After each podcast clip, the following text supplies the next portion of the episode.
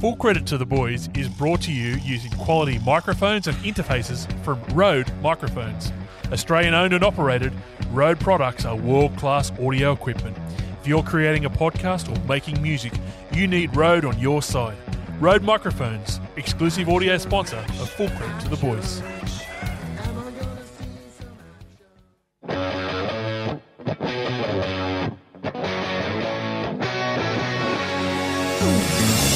This week on Full Credit to the Boys, it's payday at the Dogs. Broncos realise they can't sack seventeen coaches, and John Tuxworth swings by. Welcome to Full Credit to the Boys. I want to know where this ever starts. You're playing games with my heart. Where...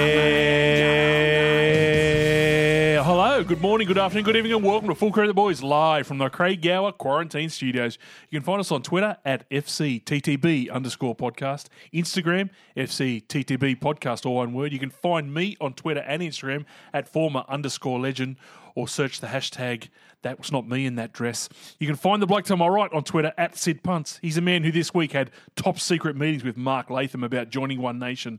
He's declared that he is the mystery winner of the eighty million dollars Powerball, and tonight he's wearing a face mask to protect himself from Victorians. Welcome, Sid. Yes, hello, former. Hello, all you virus-free Australians. You know who you are. Uh, yeah, during the week about Mark Latham. Not you, Victoria. Not you, Victoria. Or Liverpool, or Campbelltown. Casula, get out of here. Uh, yeah, I don't often tweet former, but when I do, it's pretty much Twitter gold one hundred percent of the time. And so it was this week that I complained about something in the West Tigers game, and the whole world agreed with me. So I knew I was a shining light for reason on social media. Then the Honourable Mark Latham retweeted me, agreed with me, and started a thread. And I have been questioning myself and all my life choices ever since. Yeah, if you've got uh, Latham in your corner, who else do you need? Except a lawyer and a humanitarian. This is Brian Henderson. I'm Alan Jones. I'm B B Chin. This is Kent Brockman. I'm on Burgundy. The stories that will hit the headlines tomorrow. First story comes from the Goulburn Gazette, and it's uh, Sydney pub in Surrey Hills give, gives hilarious response to a bad review. Hit me. An inner city pub, uh, inner city Sydney pub, uh, not the lockout laws we're you're used to down there, Victoria, uh, has defended the rights of its employees to have a bad day after a customer complained they weren't acting cheery enough. Uh, the re- review read, "Nice bar, but has the crankiest bartender in town." A woman named Lisa wrote... Karen. Um, Her yeah. name was Karen. Shout out to all the Karens. You know you are. um, Lisa wrote in uh, three, a three out of five-star review of the Cricketers Arms Hotel. Not a bad pub. Yeah, it's a good in pub. In Surrey Hills. I've been kicked out of there heaps of times. uh, she said, "I've been here many times and definitely go again, but the barman really dampened our spirits on Saturday night," uh, claiming two strangers came up and said the same thing to her, sure. to Lisa, Karen. Didn't, didn't happen. In response, the hotel administration has had none of it. They replied on uh, TripAdvisor, "Hi, Lisa. Thanks for the review." You know things are going to go south whenever yeah, someone says yeah. that. Uh, "we've had a chat with our barman regarding this, and he'd like to publicly know, be known that the ongoing instability of global recession that could render him unemployed at any moment, the lurking danger of COVID nineteen potentially killing everyone he loves, the destruction of the entire ecosystem due to climate change, and the inability to find a bloody cheap pouch of tobacco in the inner city has made it all quite difficult for him right now to find joy in the current moments. Uh, he said, however, that he will try and make more of an effort to smile." Uh, the hotel administrators added, "Hospitality workers have been hit particularly hard, Sid, by the pandemic, as people have been stopped from going out and patronising in the pubs," not you, Casula, uh, "cafes, restaurants that they all work in. The pressure on workers had been added uh, to by publicans jumping into the media to accuse people being supported by job seeker payment of refusing to take shifts because they're supposedly earning more if they're on the dole." Yeah, well, people just love to complain, don't they, former? This uh, story sent me down a rabbit hole of complaints. Well, me too. Oh, yeah? Yeah. I've got a list of five made by people to Thomas Cook Holidays. Oh, good, yep. About complaints they had about their trip. So let's go five to one. Righto, set. Go. Five. "I think it sh- it should be explained in the brochure that the local stores do not sell proper biscuits like custard creams or ginger nuts." One star. Four. On my holiday to Goa in India, I was disgusted to find that almost every restaurant served curry. I don't like spicy food. Goa. It's a Noah from me. Three. It's like having Normie back on the podcast. A tourist at a top African game lodge overlooking a waterhole who spotted a visibly aroused elephant complained that the sight of this rampant beast ruined his honeymoon by making him feel inadequate. Two. I'm going to go to the, the piss trough to feel that. What about this complaint? There was no egg slicer in the apartment. One. And the number one complaint. The brochure stated no hairdressers at this accommodation. We're trainee hairdressers. Will we be okay to stay there?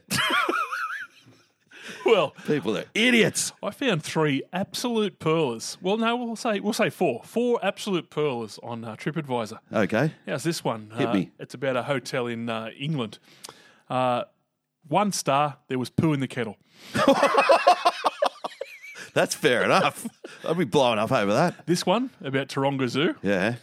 Um, Who as, doesn't like Taronga Zoo? Well, this bloke, because as my partner and I strolled around the children's section, wrote that in capital letters, of the zoo, an emu got a bit too friendly with me, rubbing itself against me. I pushed it away and it decided to go and ejaculate on some poor lady next to me. uh, this bloke... Uh, Five stars for that one. Tom Green with an E uh, uh, reviewed Honolulu Beach. Beach is too sandy, but the water is clear. Three stars. What an idiot. And finally, how's this one from an Indian traveller in uh, ha- reviewing our very own Opera House? Yeah. Uh, do you like brown concrete? One star. If you like brown concrete with dim lighting, you're in for a treat. Life is too short. Do something else and don't visit the Sydney Opera House. Wow. What a jerk. A Melbourne Indian, I'd imagine. F C T T B. Next story comes from the Kyogle Advertiser. What have they got to say? Free sex toys to keep Victorians busy during the second lockdown. What a great idea. Uh, as I said to you off air, uh, Melbourne, the most livable city. Livable city if you've got a good T V in your lounge room. The most livable living rooms in the world. It's it's so easy to get around from my bedroom to my toilet. Uh, as the Melbourne metro area is staring down the barrel of another six weeks of lockdowns, Melbourne, Melbourne, Melbourne, am I right? Tim? Yeah, yeah, um, good one. Yeah, good one, Normie. It's important for those of us going back inside for a long uh, time to keep busy and entertained. Uh, so to make things more bearable for Victorians, Uh, tr- during the second wave of I S O, Womanizer is giving away a bunch of free sex toys to keep the vibe going strong during the lockdowns. Maybe you're having to go back to dating exclusively over FaceTime, or you've come back home to now be in quarantine for a while, or you're looking at a few weeks with lots of extra time on your hands again. Enter the good humours at Womanizer, who want to make sure those lockdowns can still you can still get some much-needed endorphins and stress release over the next six weeks. Uh, They're literally giving away a much, heap of their much-hyped sex toys for free to keep Aussies in lockdown practicing safe, sexy times, because it's not uh, possible to go out for a casual route right now. It's not a word I would use. No. Um, not casual. The self-pleasure legends are giving away one hundred of the Womanizer Starlet. Oh, I love a Starlet. What colour's yours? Lavender. Which are pint-sized versions of the air, air pressure slash vacuums that stimulates your clitoris. Cl- cl- Is that how you say that? Don't know. Uh, I've never seen one. Or other places with lots of sensitive nerve endings. Literally everyone I know has one, sings its praises, so the chances of copping a free one is a good deal. Now, from all reports, Womanizer have renamed all their sex toys in recognition of Melbourne attractions and personalities to uh, to give away to the Melburnians. Yeah, what do you got? Um, there's the Melbourne Quarantine Dildo. It's a real big, thick one. Uh, it feels like a security guard has run through you and left you with a virus. Uh, there's the Eddie Maguire virus uh, how vi- did I, vibrator. How did I know Eddie would get a run? It comes in every colour except black.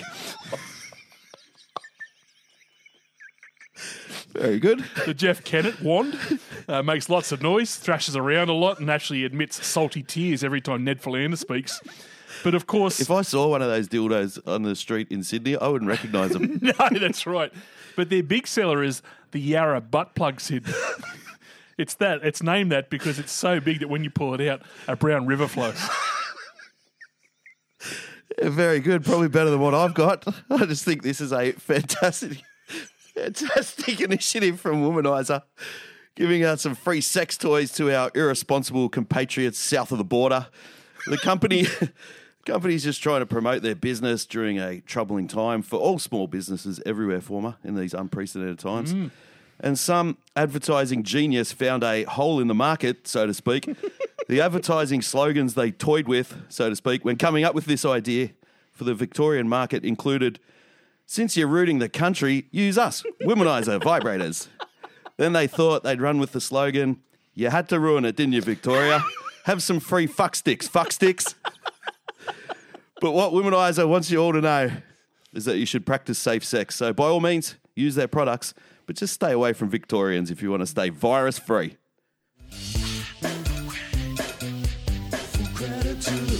Final story this week comes from the Wilcannia Post. Yeah. Um, baker uses female urine from public toilets to make Goldilocks bread. Oh, um, why? An enterprising French baker is switching up her bread recipe, or should we say recipe? Ah, very good, Norman. I didn't write that one. Oh, okay, okay, okay. By using wheat fertilizer, uh, fertilized with female urine, harvested from public restrooms. Urine is a great fertilizer, said engineer and self-proclaimed eco-feminist. Mm. Oh, she'd be a good time. Uh, Virginie Trickle, who regularly gathers piddle from female urinals in the fourteenth arrondissement of uh, of Paris.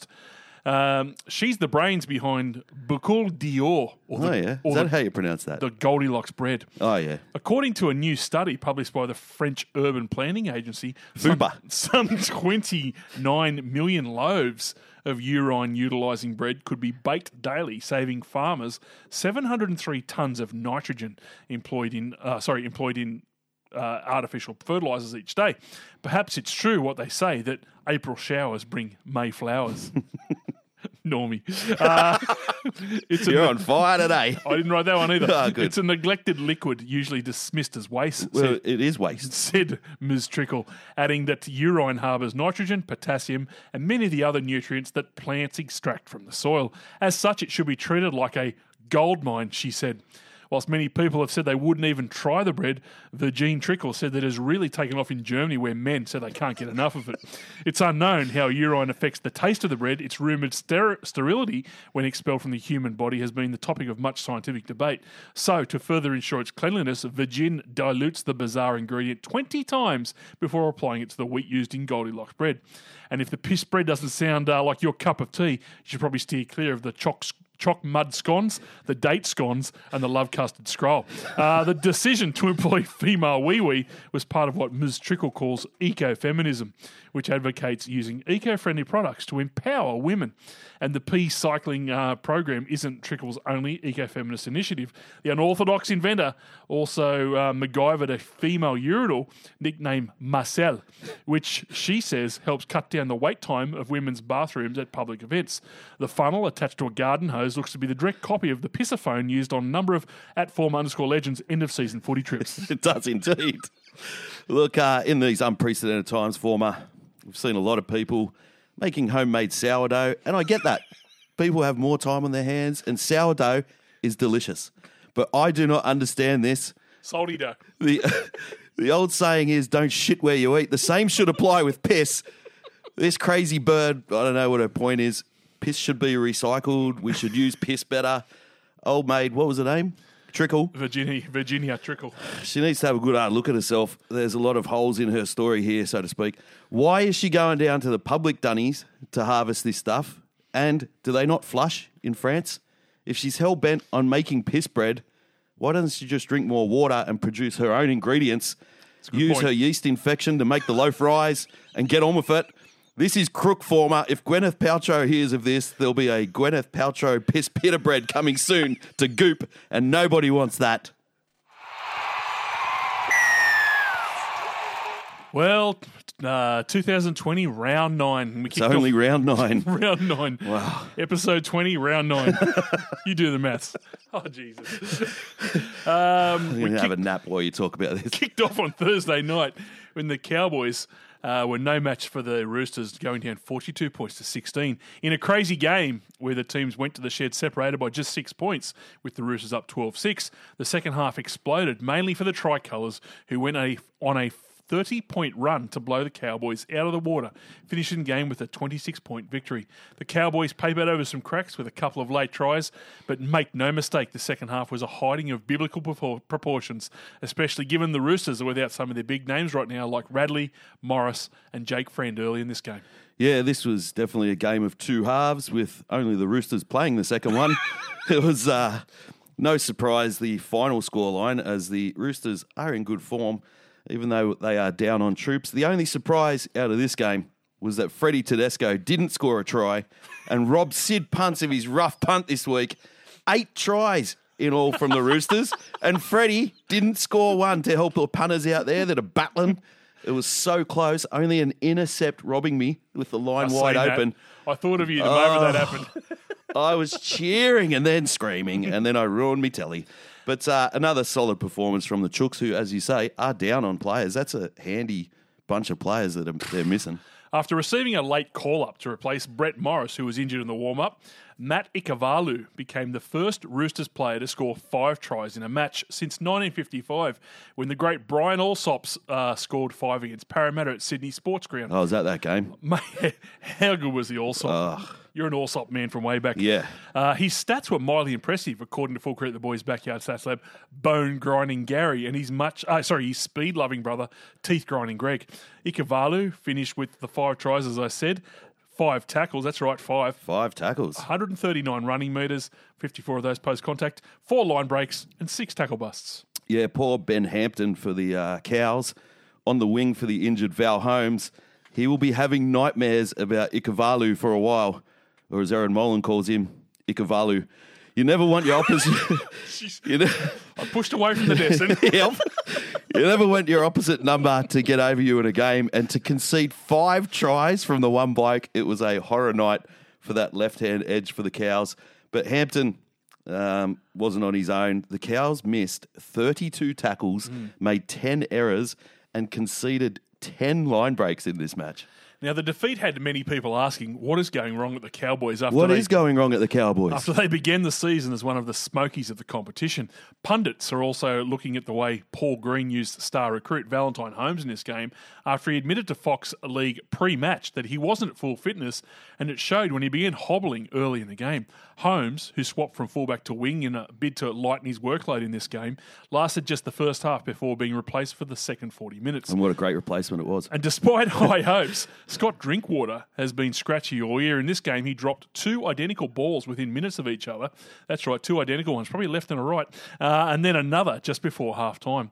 It's interesting times in Townsville, closing in on desperate times, Sid, although I'm not sure if Joey jokingly asking Thurston on Channel nine's Courage if he'd consider a comeback was an indication of the situation they can find themselves in. Yeah, well, they've conceded two hundred fifty-three points this season, and as we said, it's only... round nine. It's a long season still to come. Uh, that just means lots more footy. two hundred fifty-three points. Yes. The most in the league.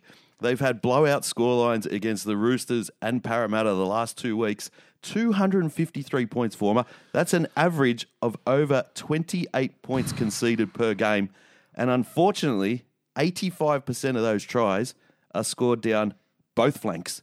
Yeah, the, the, out wide on both sides, they get absolutely hammered. On the Fox coverage, oh, was it? As I was saying that, oh, I thought I came up with it on my own. No, they were saying a couple of weeks ago the Tigers picked the right side, I yeah. think it was, and tore them to pieces. But then this week it's all it up, down the left side. It's the left side, so that's good. So, um, yeah, they fixed the right, obviously. Two hundred and fifty-three points. Parramatta, for example, have conceded ninety-six points this season, yeah, at an average of under eleven. They've got a lot of problems at the Cows, and I think it's time Paul Green moved on.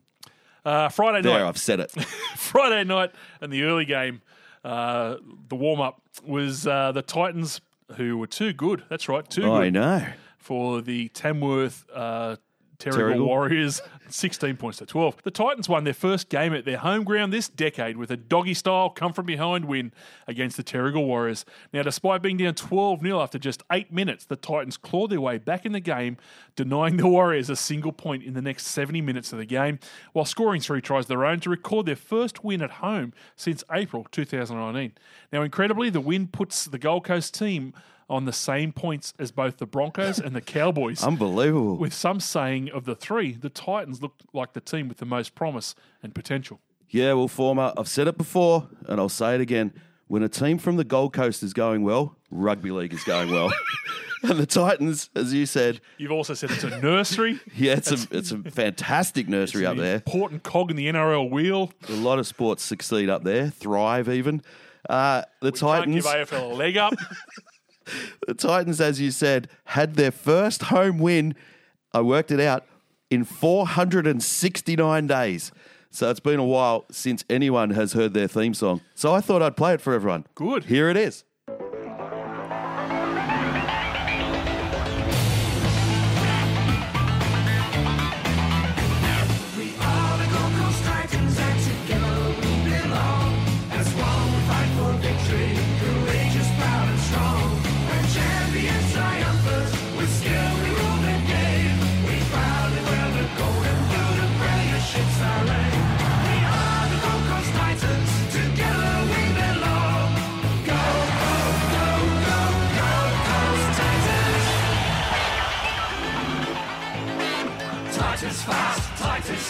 Titans fight and don't give up.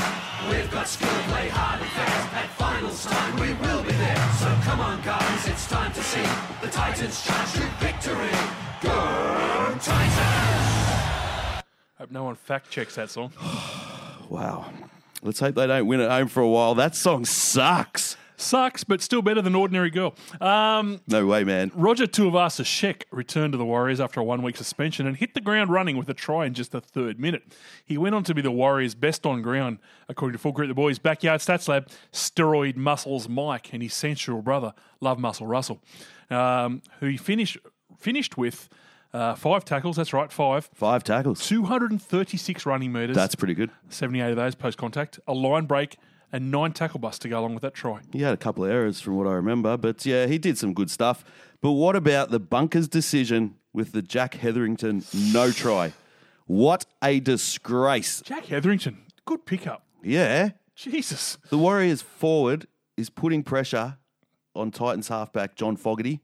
Mm. Fogarty loses the ball, and the stupid video ref, Ghislaine Maxwell, was at it again.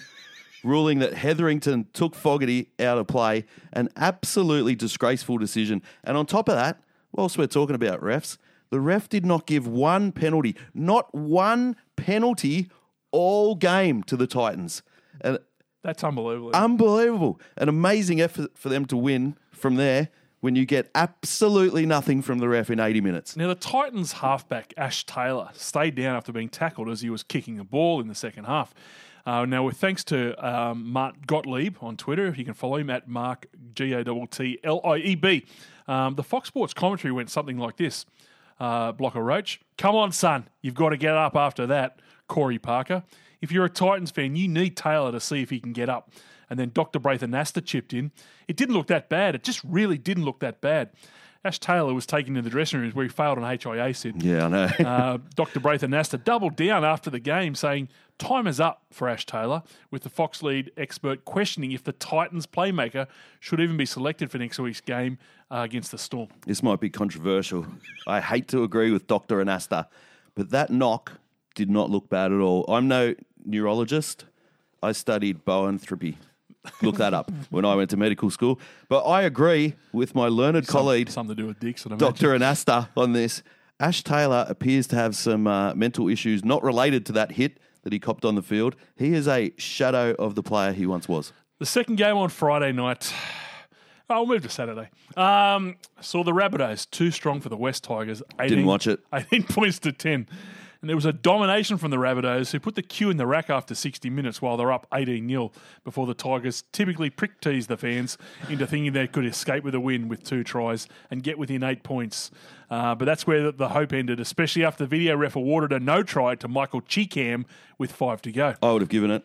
The win uh, might have come at some cost for the Bunnies, with Liam Knight going down in the warm-up with a suspected Achilles injury and a couple of high-profile players on report, which I'll get to in a minute. Look, this was a tough game to watch as a Tigers supporter. And uh, look, I called Madge yesterday to give him a bollocking. The left-hand side defence of the Tigers consisted of Brooks, Mbai, and rookie Hoffman in his first match. All next to each other. All three of them next to each other. And all three tries came from that side. Mm. Two tries before halftime. And we came out in the second half and did exactly the same thing to concede the third. You give Hoffman his debut on the wing, even though he's a centre. You're playing out of position with no cover in defence. All three tries are scored down his side. I know we've got some players out at the moment. We've got Leilua and Jennings. So to replace the centres that are out with a centre mm. would be a good idea. Putting Lawrence in the centres and Hoffman on the wing was a mistake from Madge. I've told him so, and I think he'll learn from that. Uh, the game was a typically fiery clash, which erupted in the sixth minute when Josh Reynolds was placed on report for a stray kick, which collected the face of South's Campbell Graham. It was bullshit. Instead of the footy, after a messy scramble for a loose ball. Mitchell, that's Latrell Mitchell, apparently believing Reynolds had deliberately struck uh, Graham with his wayward boot, retaliated immediately and slammed Reynolds across the jaw with a swinging arm before throwing throwing him to the turf. Both players are facing a three-game ban after grade two charges, but could accept two match suspensions with an early guilty plea. Which is what they've done. Mitchell was also fined seven hundred fifty dollars for a second hit later in the game, for which he could uh, accept a five hundred fifty dollars fine if he took an early guilty plea. Oh, you'd appeal that, South, wouldn't you? Imagine poor old Latrell Mitchell deciding whether to take the seven hundred fifty dollars. two hundred bucks. I'm going in there. Uh, South also faced the prospect of losing a second star after Mark... Sorry, prop Mark Nichols was hit with a three-match ban for a crusher tackle that left Josh Alloye, Alloye uh, clutching his neck in the second half. Nichols will likely accept the two-game ban for an early guilty plea. Look, I love a bit of niggle former, and this game had plenty of it. We hate the Bunnies, and much like the spite in last week's game against the Panthers, we hate them too. But this passage of play that led to Reynolds going on report was an absolute joke. Campbell Graham is in an offside position when he goes to fall on the ball, and Reynolds is entirely within his rights to attempt to kick that ball. The fact that he kicked Graham's face was both unfortunate and worthy of match review committee looking at it, but for Latrell Mitchell to come in and blindside Reynolds with a swinging arm to his jaw is an absolute joke. On the Fox coverage, they were saying that Latrell would be in trouble for it. Over on Nine, barely rated a mention. The whole incident ended up being a penalty to the Bunnies. But the fact of the matter is you cannot be the third man in at any time. That is the rule, let alone with a swinging arm to a bloke's jaw that's not looking. It's an automatic sin bin at the very least. Anyone that says he was only retaliating There's is an no absolute right fucking idiot. And the judiciary are absolute fucking idiots because they ruled he was just retaliating. What a precedent that sends. Um, Is, look, he, is he a protected species? Look, I'm all for punching on in retaliation for things, if that was the rule. But it's not the rule. It's been outlawed, or at least for some people. Some players have a reputation and get punished, and some are protected species. This whole match gave me the shits. I went through three televisions. They're all out the front now. Because much like the Titans game... Council tip, council yeah, I had was... to order a clean-up. Um, much like the Titans game, the ref did not give the Tigers anything. The first half, the Bunnies got three six-again calls to the Tigers nil. And our first penalty was after the halftime siren. It was an absolute joke of a match. According to Full Crew the Boys' Backyard Stats Lab, Skin Suit Steve and his smartly dressed cousin, Leisure Suit Larry, much like Halley's Comet, dominant games from Dane Gagai seem to swing by every seven years or so. And wouldn't you know it, he saved one of those for Friday night against the Tigers. Gagai scored a hat-trick of tries to go with nine tackles, one hundred sixty-six running metres, forty-two post contact, four line breaks and four tackle busts. Yeah, but look, I could have scored five tries down that side on Saturday, so it wasn't that good an effort. Leilua, Luciano Leilua, he doesn't help either, I'm telling you. But he was, he was four in. Outside of him were these three. Yeah, it, it starts there. I'm telling you now, mate. Watch it. But look, I've spoken to Madge. Let's see if the Tigers can get back on track this week against the Broncos, or let's see. The Broncos have got heaps of players out. It's baby Broncos again. Let's see if Tigers play the Broncos into form. Saturday in the first game at five thirty saw the Sharks. Uh, well, they were pumped by the Panthers. They were pumped. fifty-six points to twenty-four. This game was the worst game in the world to watch if you're one of two types of people, Sid. Yeah. Either you're one of those people who love defence and hate tries, or if you're a Sharks fan. Yes. Now, Penrith, the team who couldn't attack according to at Sid Punts, yep. or has scintillating attack, scintillating attack if you're Cooper Cronk, scored ten tries in an absolute domination of the Sharks, a team that has troubled the Panthers in the past. Mate, I copped an absolute pasting on Twitter after this game, and I simply do not understand why. Richly deserved, some would say. I don't understand this. I have been saying that Judas Cleary can't coach attack, and it's true. If you don't believe me, perhaps you will believe, full credit to the boys' very own Andrew Johns, who I may point out is an immortal. He had this to say on Wide World of Sports this week. He said, Trent Barrett does the attack, and the attack looks dynamite.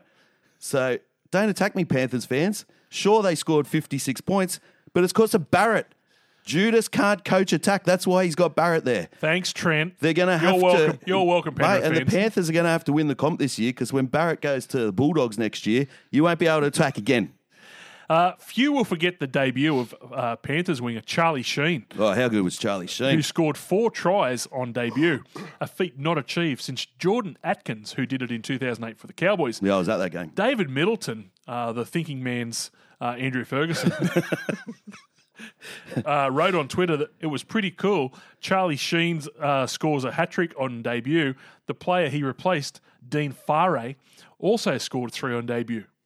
Yeah, fascinating stat. Uh, now, according to Full the Boys' Backyard Stats Lab, hard-punching Paul and his Byron Bay busking brother, cone-punching Pete, it wasn't just the four tries that caught their attention. Charlie Sheen finished with uh, ten tackles, a try assist, one hundred forty-six running metres, eighteen pace contact, four line breaks and four tackle busts. They are good stats. It was a fantastic debut for Charlie Sheen, and much like his namesake, he was pretty. He was really positive for the Panthers. Four tries... Riddled. Four, four tries on debut. A great performance all round. He's a real carrier of the ball. It was a it was a great performance all round from the attacking Panthers that sees them sit in second place on the ladder. Second best attacking record in the comp, I might point out, former. Thanks, Trent. A young squad filled with local juniors. They are a team that could give this comp a real shake this year. I'm on the Panthers bandwagon. Have been for months. In a lopsided scoreline, you won't be surprised to hear how lopsided almost every stat in this game was. Panthers had sixty percent possession, forced the Sharks to make fifty more tackles for the afternoon. They missed eight less tackles than the Sharks and made a few less errors. Now, the Sharks had a torrid afternoon, after, torrid afternoon no matter how you look at it. They lost prop Andrew Fafita, who came off off the bench, don't forget, with a hamstring injury in the first half. Nene McDonald, real good pickup, was called up for the his good Sharks. Bloke. Good bloke. Great bloke.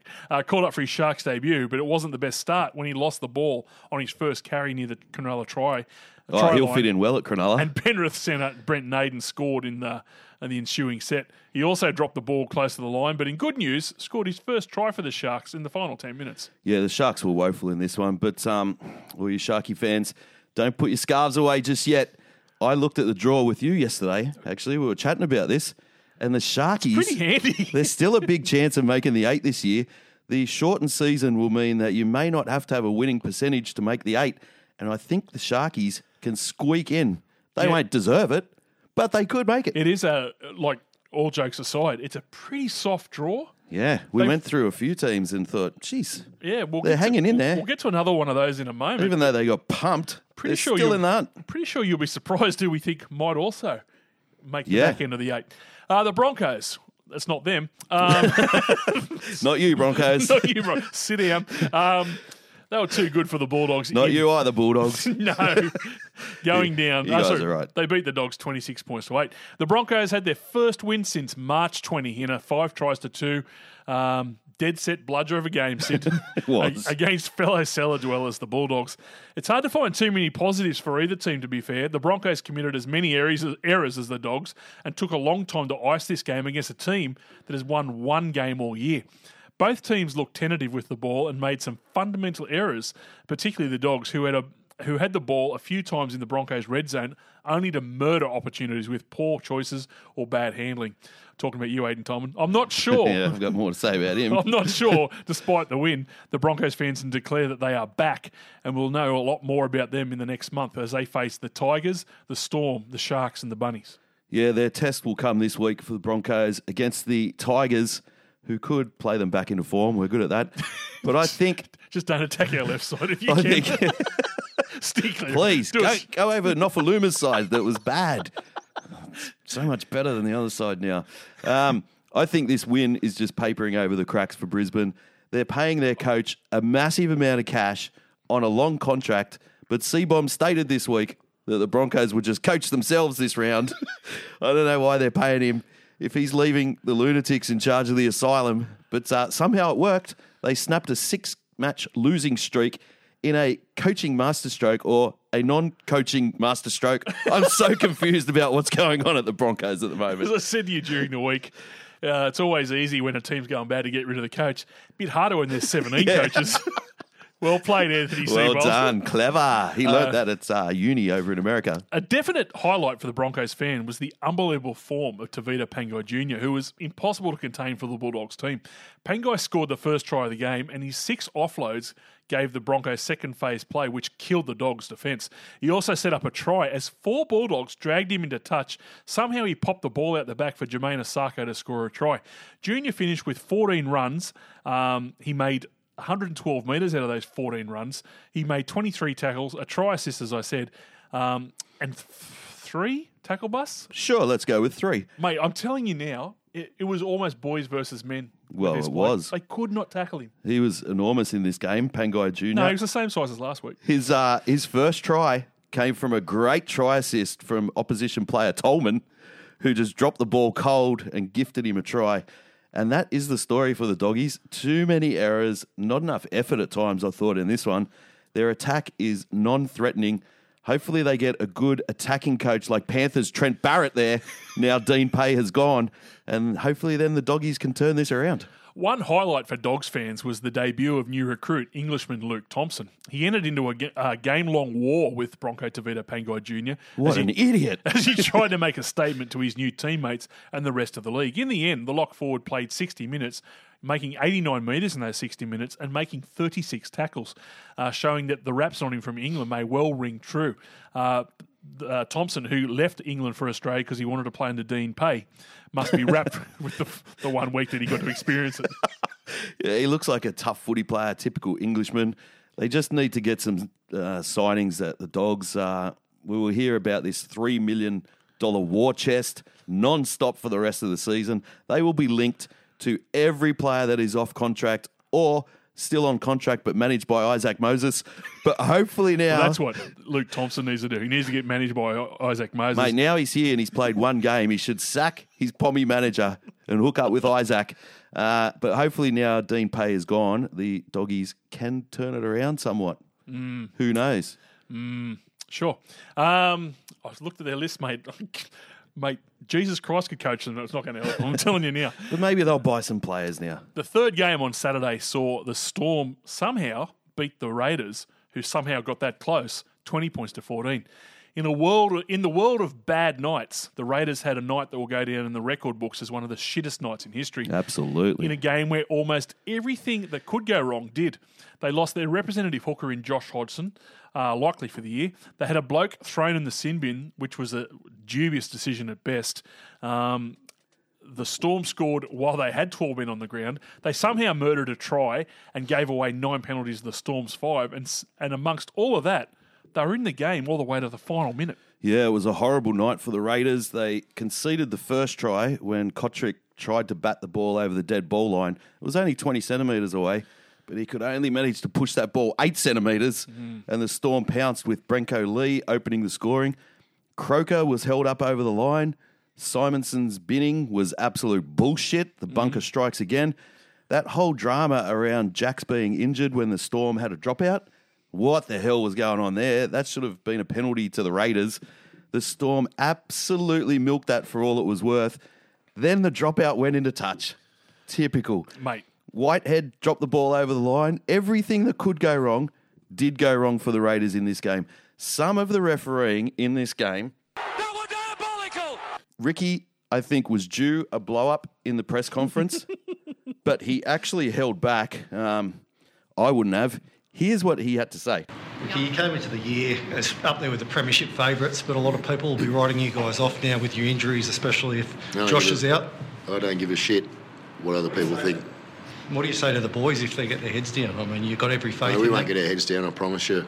After that effort tonight, with losing our one of our key players, um, Now, if I lost every other game of the season and I had the same effort that we had tonight, I'm happy coach. That's all I ask. And just keep turning up and give me that effort tonight. I thought we attacked very, very well tonight. I thought, uh, and again, I've got to watch it again, but I thought some of our attack tonight in very slippery conditions was quite um, quite a threat. Defensively, we will. That was our best defensive effort all year. And as I say, it got to three tries each. And they scored a try when we had twelve men on the field, and it shouldn't have been twelve men on the field. On that right wing where he was actually off the field. Shouldn't have happened. That's that bit of luck. That's wrong calls from people in positions that are making wrong calls. That goes against us. I think he handled that quite well. I notice he's still got that little bong cough too. But yeah, he does. Or is it Rona? Uh, it was full of that. But, uh, yeah, what? He might have the Rona. They stop at Crossroads on their way five, home. He's had it five on years. The bus. They stop at Casula Macca's for uh, Sundays often. But uh, I thought that was quite measured from Ricky. He, uh, I don't believe him when he says if we lose every other game for the whole season and we put in that kind of effort, I'd be happy. I don't no, think that's true. Think so. That's not true. Cameron Smith, the much-maligned hooker and leader of the Storm, made history as the first player to record three hundred wins in the N R L. Good for him. He celebrated the stat with a brand-new ring for his wife and two very rare knock-ons in an otherwise typical Cameron Smith kind of game, making over thirty tackles, running for forty metres and generally steering his team to a win against some brave and determined opposition. Yeah, look, the Storm, they're not at their best, though. They weren't in this one. No, they weren't. They got all the calls in their favour. Surprise, surprise. They're not the all-powerful Storm we've seen in years gone by, but at the moment, they are winning the tight ones. They did it against the odds against the Roosters last week, and they did it again this week against the hapless Raiders. Ryan Papageorgiou scored a great try mm. and is Didn't sporting a fantastic mullet. I love it. What about that? I love it. Yeah, they jagged this one, the Storm. Uh, it's tough times for the Raiders with a list of serious injuries to star players that would have Ricky Stewart drinking in the dark and listening to Johnny Cash.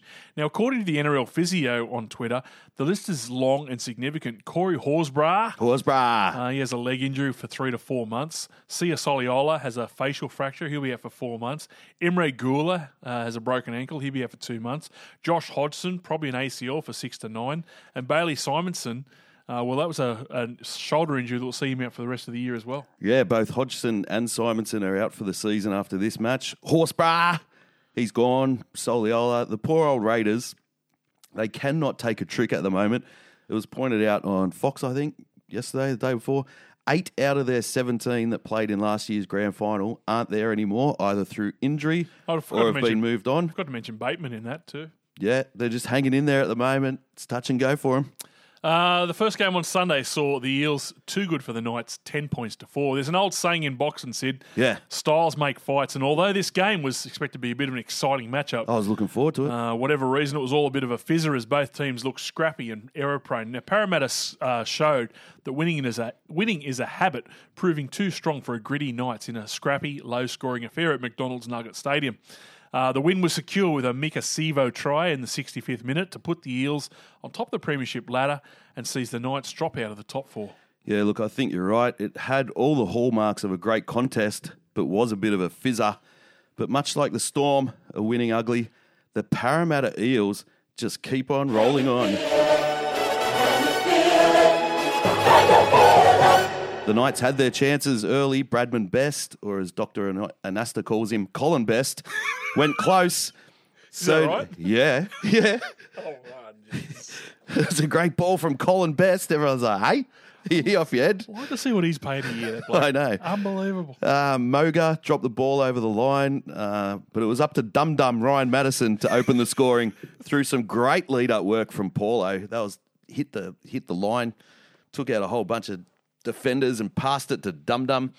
Uh, and in a low-scoring affair, the Eels, they just keep on keeping on. They're looking the goods. Well, the Knights were every chance. They were tackled thirty-nine times inside the Eels' twenty metres. They can't attack. but in that time made thirteen errors and lacked the attacking polish we have come to expect from players like Mitchell Pearce and the strawberry thick-shake man, Kalen Ponga.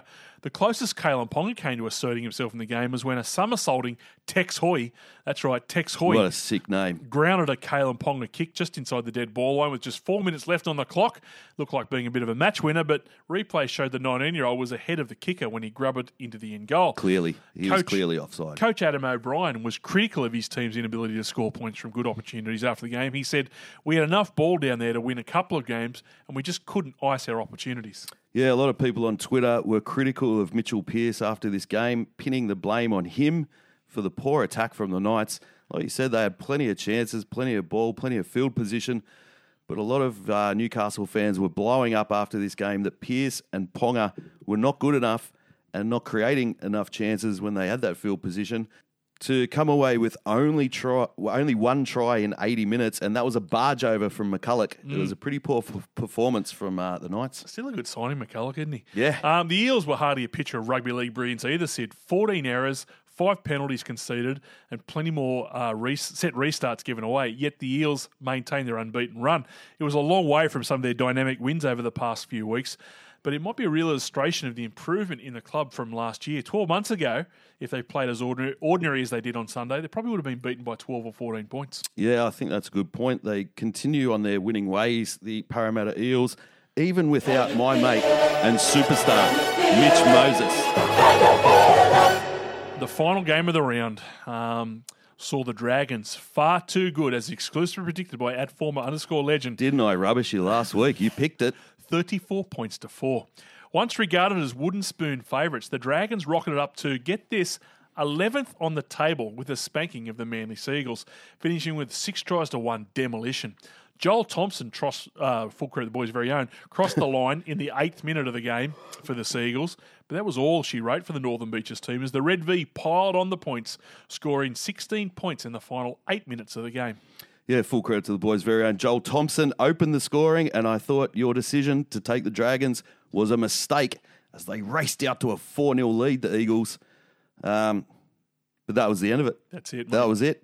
They stopped scoring from the ninth minute for the rest of the game, and the Dragons absolutely steamrolled them. Now, not since two thousand ten have Manly lost three on the trot under the coaching of Des Hasler, but the absence of their gun fullback, Tom Trbojevic, is there for everyone to see as they struggle to find points. The added uh, absence of Pink Ribbon ambassador Dylan Walker and the Disability Services spokesman, Aidan Philip-Vanua-Blake, further contributed to a lack of punch in the Manly attack. Yeah, not only are the Eagles down on troops, they're missing some really good blokes there at the moment. Uh, lucky Desi has such luscious locks because uh, a Lesserlight would be losing his hair there at the moment. The uh, Manly side lose three in a row. They're hammered with injuries, and they just lost to a team that nobody wants to lose to. A bad day for the Eagles, but what a fantastic day it was for this fella. Shut it. Ah. Makele Rovaloa. Makele Rovaloa. Mm. Makele Rovaloa. Mm. Makele Rovaloa. She called me Mister Bombastic. He ran for one hundred metres, smashed people in defence. He had a line break, two tackle busts, and a try in a great performance from the big man. We're talking about uh, Dragons players who shone on uh, late Sunday afternoon. Yes. Zach Lomax and uh, this bloke. Oh, yeah. The Duff Man. Matt Duffy have felt the wrath of uh, Supercoach Mary McGregor in the past year, yes, with both young players put on notice by the Supercoach. However, both players have turned things around. Duffy's Duff Man. Oh, yeah. Recent red-hot form continued in this one as he finished with one hundred ninety-two metres. seventy of those uh, came from a scintillating first-half try against the run of play, while Lomax set up two tries, scored one of his own, as well as kicking six from seven from the afternoon. Yeah, well, both players didn't seem wanted by Supercoach Mary McGregor at different times this year, but due to the introduction of the thirty-three Masons at the Cogra Lodge now picking the St George team each week, both players are getting a start and making a difference. Lomax had a great game and oh, yeah, continued his good form of late in a dominant performance from the Mighty Dragons, who, unbelievably, here's another one, looking at their draw, mate, could sneak into the eight at, at the end of this crazy season. We had a, a deep look they at this. They won't deserve it. We had a deep, they could make it. We had a deep look at this last night. Now, Call us insane. If you go through their games, the games that they should win, and I know this is the Dragons, so there's no game they actually should win. That's correct. And then you give them two out of five that they probably could but mightn't. We were being quite conservative. Yep. They'll make the eight. Yeah. Get your tats out. What a shit semi-final series it'll be with some of these low teams in there. Weak bottom four of the eight, I'll tell you.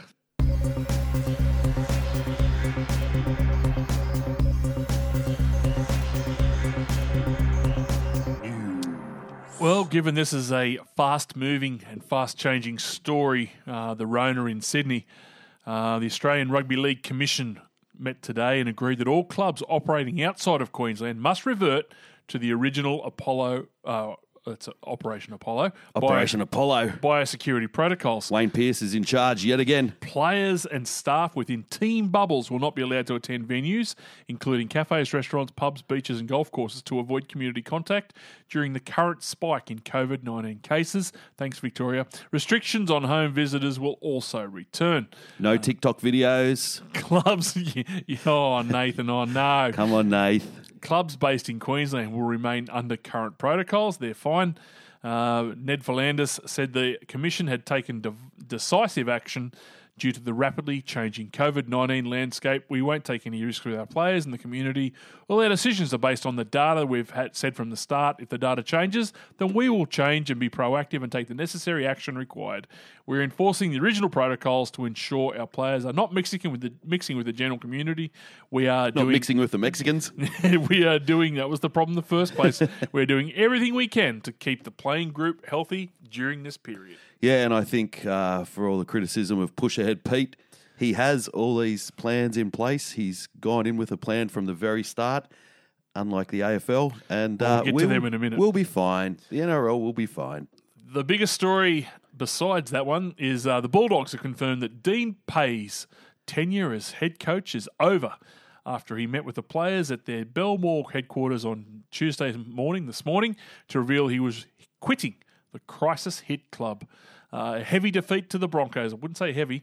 Uh, on Saturday, left the Dogs mired in last place on the N R L ladder through nine rounds, and Pay decided his time was up after he felt hung out to dry by the club he once helped to a premiership as a player. Pay met with the players on Tuesday morning at the club's Belmore headquarters to confirm the news he had quit after it emerged the club was already on the lookout for his successor. The Bulldogs confirmed the news in a statement, adding that Steve Georgalis will take over as interim head coach for the time being.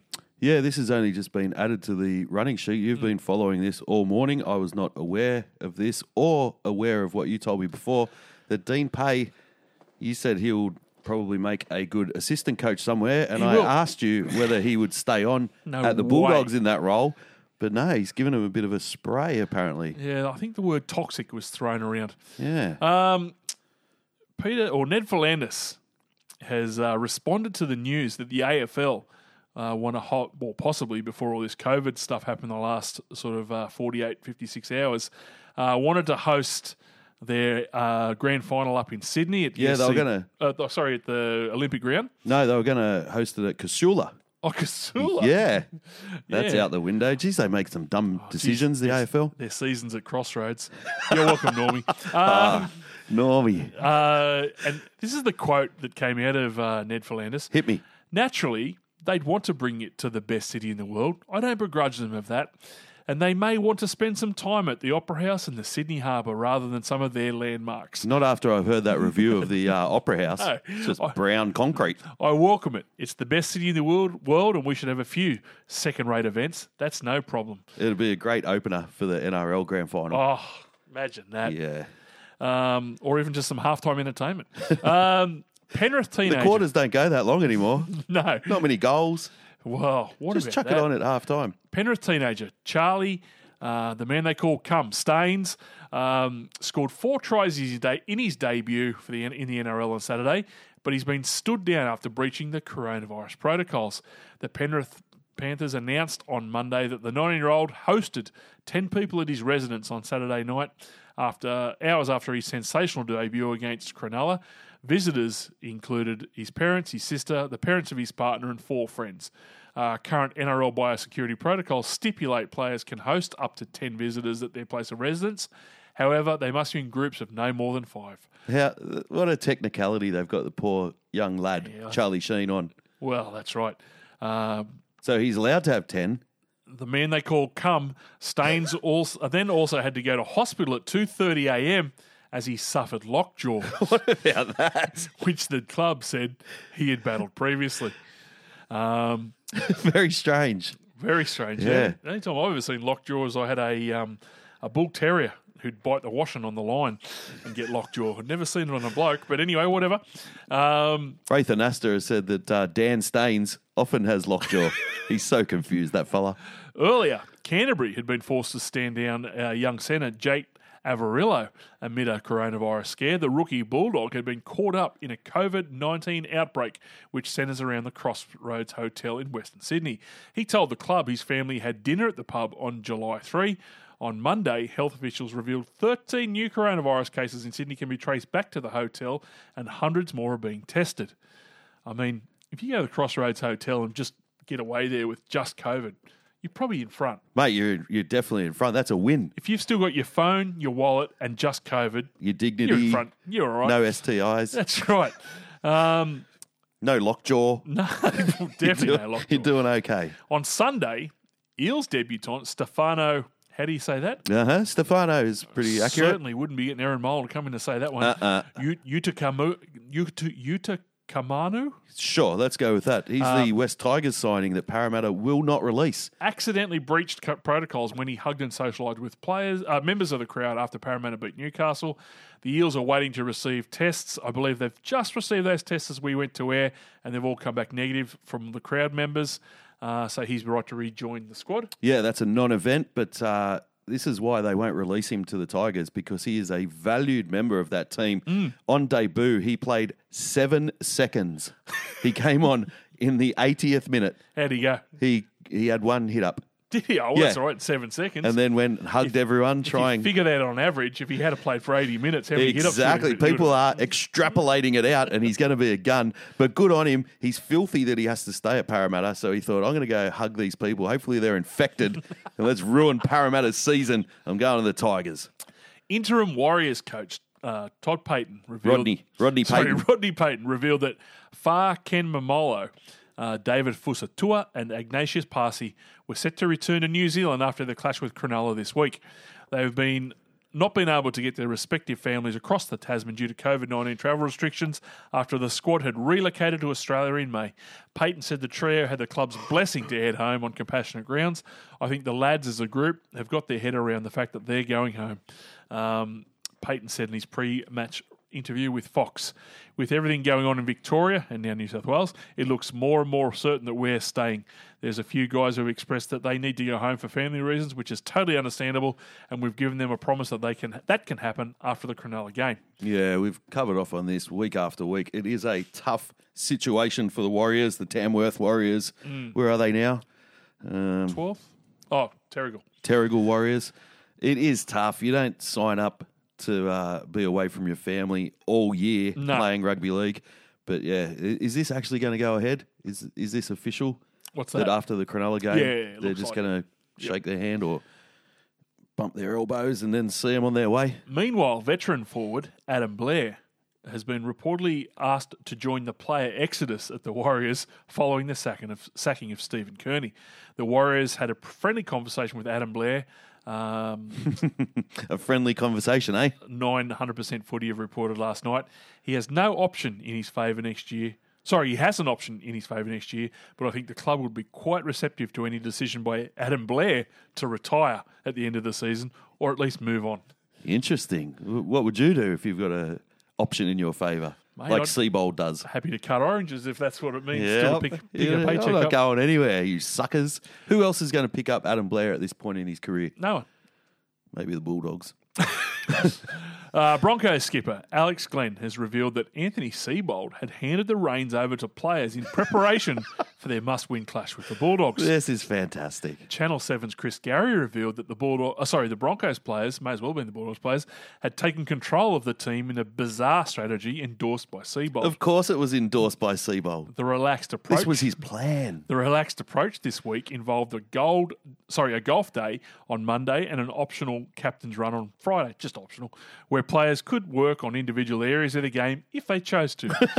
It appears as though Seibold had backed himself into a corner by giving the players more ownership over the side's preparation, despite him saying after the game that this was his plan since he arrived at the Broncos. Uh, given the Broncos won under the strategy, uh, what does that say about Seibold's coaching over yes. the last six weeks? Yep. Um, well, if it was his plan... Then well, it's worked right. a treat. Well, yeah, but... He's a genius. You're an idiot. Alex, He's a genius. Alex Glenn should be coach. Is that what you're saying? Uh, I don't know what I'm saying. If, I'm seriously confused at what's going on at the Broncos. Well, the only only more confusing thing is if Anthony Seibold was named at lock. Do you um, reckon Anthony Seibold is like, you know what? You want to take over? Go take over. Shut up. Go on then. And they've won. And if you lose, sucked in. Yeah. Oh, they won. Uh, yeah, that was. This was my plan. Well, what a mess. As you said, if they had lost, then Seibold's leadership would have been called into question. But either way, it's not a great endorsement for Seibold's um, coaching credentials. No. Uh, so it'll be an interesting path how they head from here on in. Yeah. The Sydney Morning Herald, in conjunction with N R L dot com, conducted a poll of one hundred fifty current players from across all sixteen clubs. Over yeah, I've past, not I've not seen this. The past fortnight. Now, they're leaking it bit by bit. It's very controversial every year. Well, the Herald gave some of the results uh, ahead of time, with Trent Robinson leapfrogging, leapfrogging two greats in Bellamy and Wayne Bennett to sit atop the leaderboard as the game's best coach, according to these one hundred fifty players. Well, that's outrageous. He's mean- only won three comps and two in a row. Meanwhile, when asked if players had to leave their current club, which club would be their first choice to move to? Now, Bulldogs. Despite their dire predicament. Titans. The attraction of a three million dollars war chest scene. Everyone want to go to the Bulldogs. Yes. No, despite, no, that's not true. Despite their dire pre- uh, predicament, the attraction for the Broncos remains strong, with seventeen percent of players saying they would be happy to go to Brisbane ahead of the Storm, Knights and Seagulls. However... Yeah, it's the, optional. Captain's run and everything up there. It's great. Coach yourself. Golf days on Mondays. Top's um, fun. However, the Roosters were still a clear number one, finishing with twenty-three percent of the vote. Tigers second. The other thing, not no, they weren't the top five. Yeah. Um, who was the who is the best halfback in the comp in this poll? Luke Brooks, Mitch Pearce, twenty-seven percent. Interesting. Mustn't have seen last weekend. No. Nathan Cleary, twenty, can't, can't attack, um, twenty-two percent. Daly Cherry Evans, twenty-two percent. Value for money. Mitch Moses, thirteen percent. Yeah, he's but the one. Gets this, get this, three percent said Ben Hunt. Out of how many? I wonder if just Ben Hunt voting for himself so got three percent. one hundred fifty means, at three percent means one and a half people voted for Ben Hunt. Figure that out. Yeah. Johnson the step for the heavyweight championship of the world. This is a famous victory. It's going to be our player too. Sports News. A F L. And the hashtag talk other games down. Uh, Richmond beat the Swans in a spectacular adver- advertisement for A F L. Four goals, ten misses, thirty-four points, to three goals, eight misses, twenty-six points. What a spectacle. No, that wasn't after one quarter. That was after four quarters. Aye? thirty-four points to twenty-six. Wow. Meanwhile, the G W S Caps Lock Giants went down to the Port Adelaide Coshies by three goals. Yeah, it was a horrible weekend for the Sydney teams. I didn't watch it. I uh, booked a council clean-up and tidied up around the house and threw out my three T Vs and an iPad that I smashed after watching the Tigers debacle. Yeah, what a spectacle the A F L is nowadays.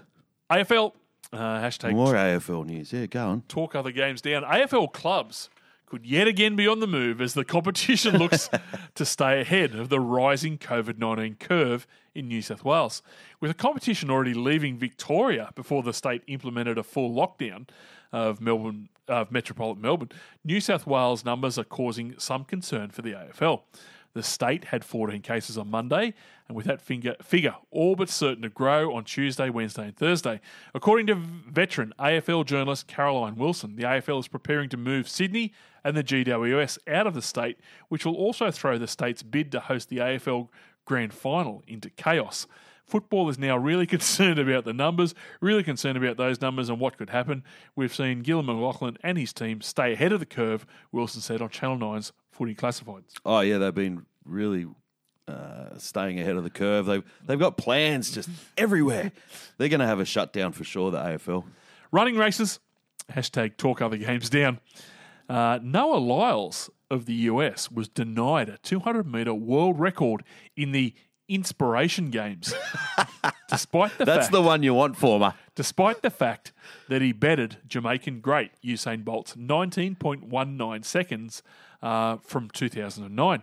Lyles ran the two hundred metres in eighteen point nine seconds. Yes! Uh, and just before the champagne started to flow, his time was challenged before, embarrassingly, Organised, organisers discovered the American had only run one hundred eighty-five metres. That's still pretty good.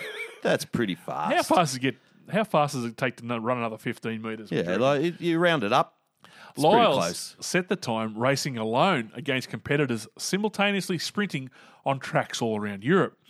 Uh, world champion Lyles later what, tweeted, "They did it like via Zoom or something." Yeah, it was a Zoom. Wow. Meeting. Yeah, someone's mum walked in the nude past him in the background. Someone stopped to take a dump. um, you can't be, uh, the world champion Lyles later tweeted, "You can't be playing with my emotions like this.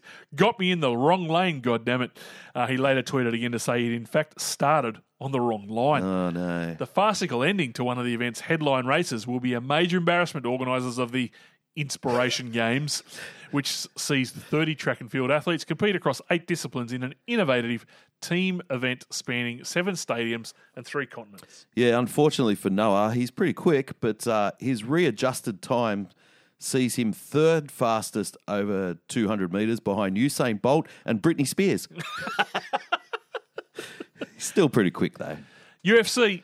Australian U F C star Robert Whittaker will be without his manager when he travels to Fight Island in Abu Dhabi to compete later this month. Is his manager Isaac Moses? No, his oh. manager is Titus Day, who was barred from leaving the country while facing a raft of police charges.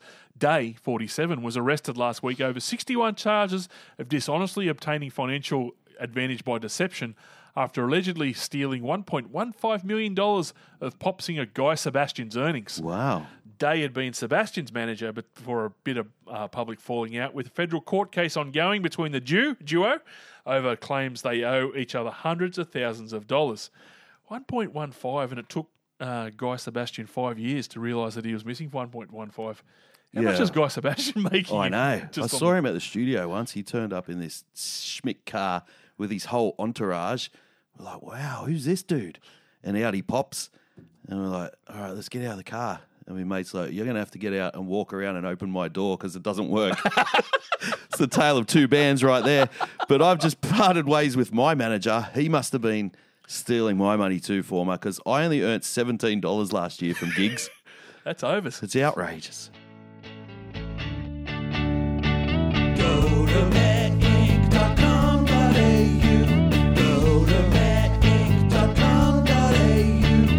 Are you having a function or an event?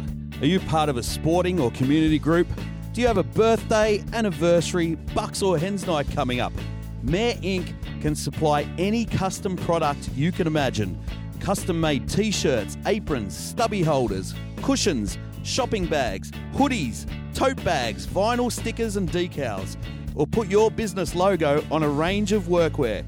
Go to mare inc dot com dot a u. Whatever the purpose, Mare Incorporated has you covered. Go to mare inc dot com dot a u. Go to mare inc dot com dot a u. Well, Sid, the fans asked and we delivered. If journos were labelled like football players, our next guest would be considered a handy journeyman, journeyman who has worked up and down the east coast of Australia. You can find him on Twitter and Instagram at Tuxie eighty-one or search the hashtag Thinking Woman's Danny Widler. Welcome to Full Credit the Boys, Mister John Tuxworth. How you going, guys? Mate, thanks for joining us. We'll start with the obvious question. What is a Tuxworth these days? Good question. I get asked that an awful lot.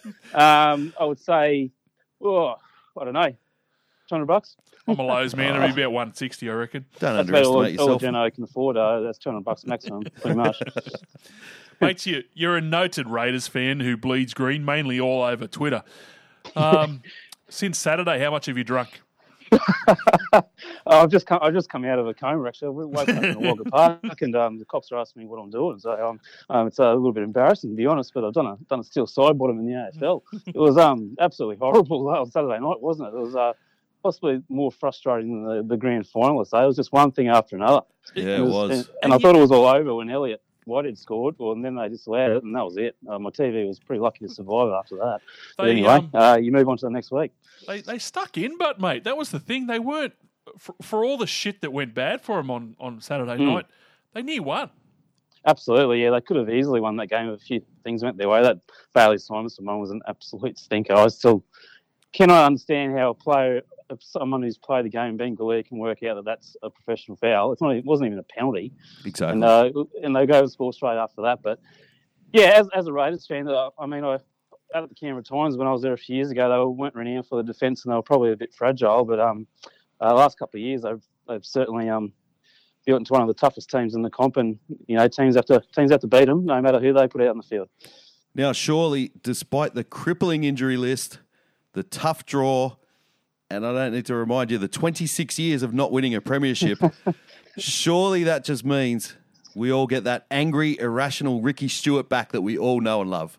Oh, yeah, absolutely. Um, I, I was I was probably at the Canberra Times for peak Ricky, I reckon, when he was uh, uh, four, four shots left, front and centre in press conferences. It was actually um, a journalist's dream. At least he went away with something. Um, unlike the uh, the Ivan Clearys and, and Anthony Griffins and et cetera of this world, he always came out with a, with a story. Um Remember once when he uh, when I was in there, I used to ask one question after a Broncos game, and uh, he answered the question, and then that was it, and uh, off he went. It was the shortest but uh, most eventful press conference we've ever had. It's like, well, there's a story, and it took forty-five seconds to get it. So um, that's a uh, um, great time management. did, did he did he learn who you were and and uh, and and sort of give you some give you a little bit of uh, love, or did he just give you nothing? Yeah, no, we got on pretty well. Um, it's uh, we usually get on pretty well. Occasionally, you get the whole um, silent treatment for a few days, but um, Ricky being Ricky, um, he usually gets over it pretty quickly. Um, he's a pretty emotional guy, as you know. Yeah. Um, most of the time, like you'll, you'll, yeah, you have you have the odd tiff, but we generally get on pretty well. And um, you know, now the Raiders are playing the game in Wagga um each year um before coronavirus stopped this year's one. But um, yeah, yeah, we get on fine. Um, he's uh. I think if you treat Ricky okay, he'll treat you okay, um, and um, that's just how usually how he how he operates. So um, a lot of the time when you say off the record to him, that usually the, the magic words. He loosens up a bit and tells you a few things, and, and then you can't print them, which is very frustrating. But um, that's just the way it is. We've we've got uh, years worth of material out of him, but uh, last year when they went all the way to the grand final, He he toned it down, and this year, even with all the injuries and everything, we played a little clip of this week's uh, press conference. He has still toned it down. I want the old Ricky back. Mm. Oh, he's he's definitely mellowed. Um, even uh, the one on the weekend where he said, "I don't give a shit," that was that was done very um, diplomatically. It was. Um, he uh, complained about the bunker, but did it, did enough without getting in trouble, and said, "Okay, Janos, off you go. Do more, do the work for me," and yeah. which. which was basically what what happened.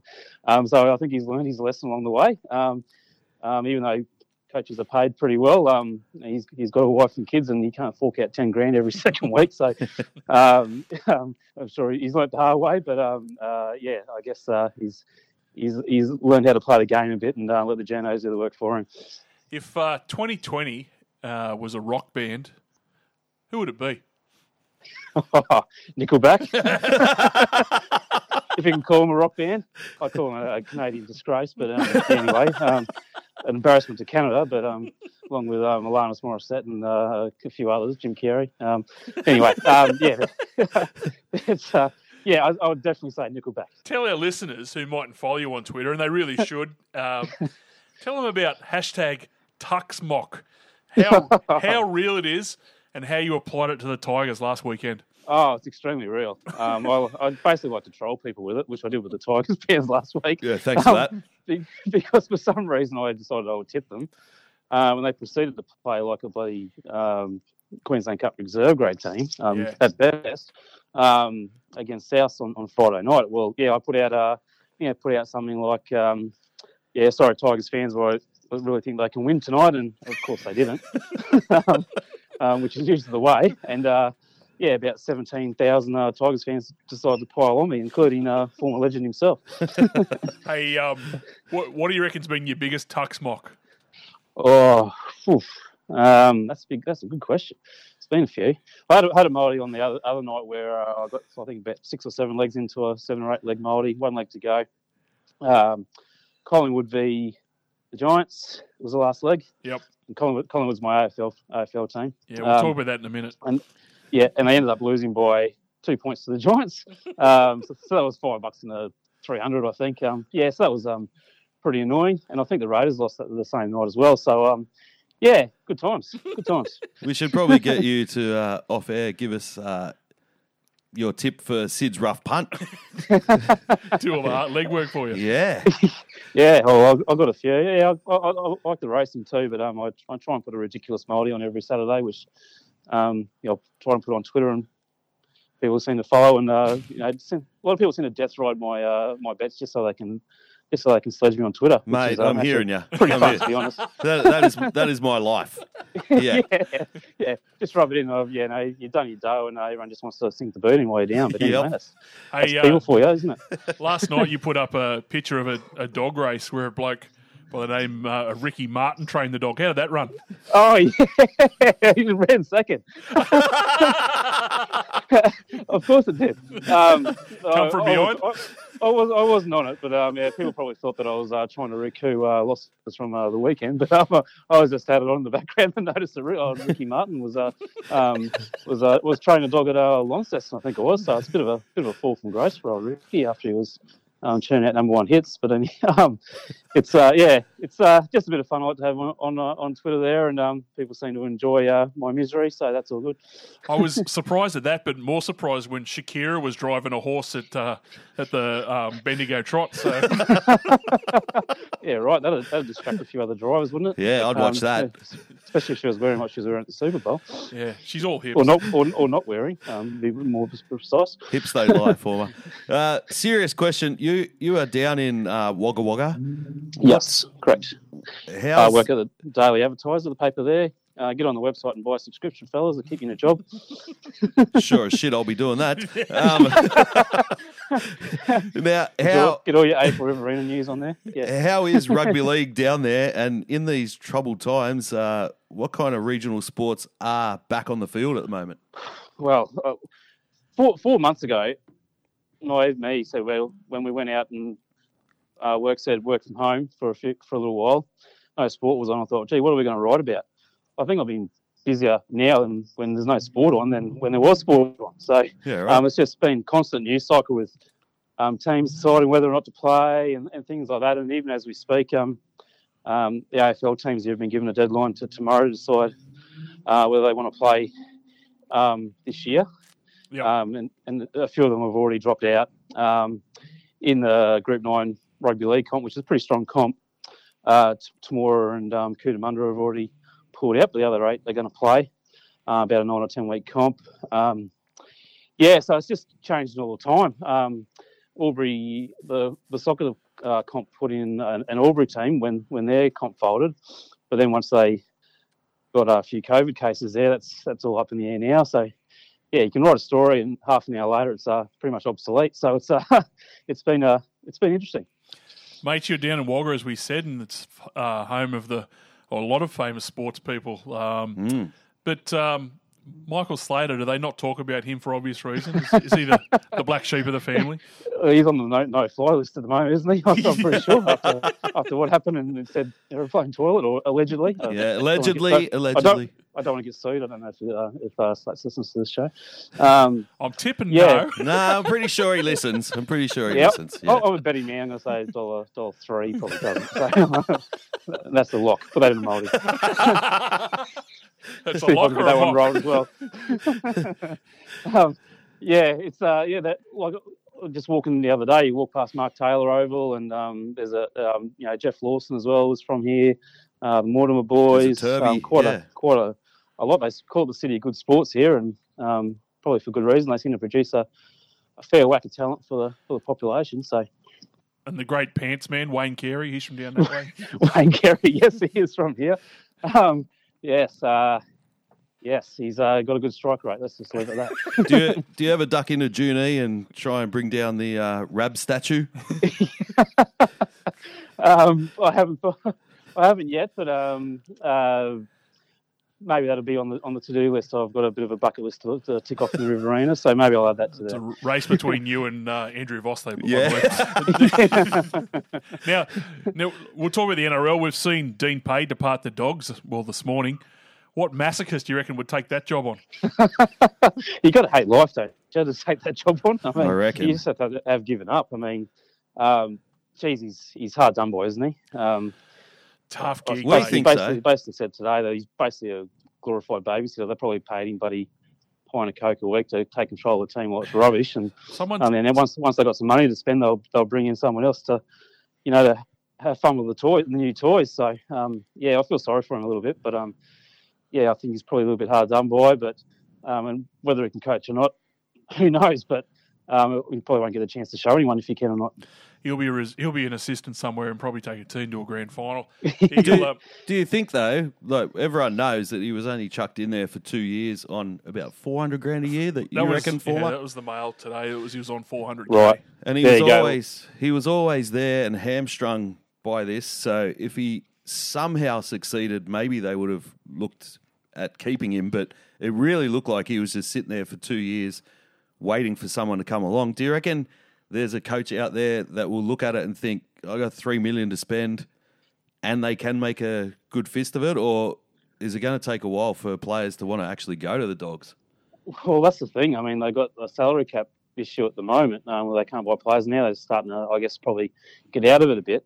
Um, but you're going to ask, um, you know, players who players are going to probably want forty percent extra to go there because they know that um, it's probably going to take them a little while to get success, isn't it? So, yeah.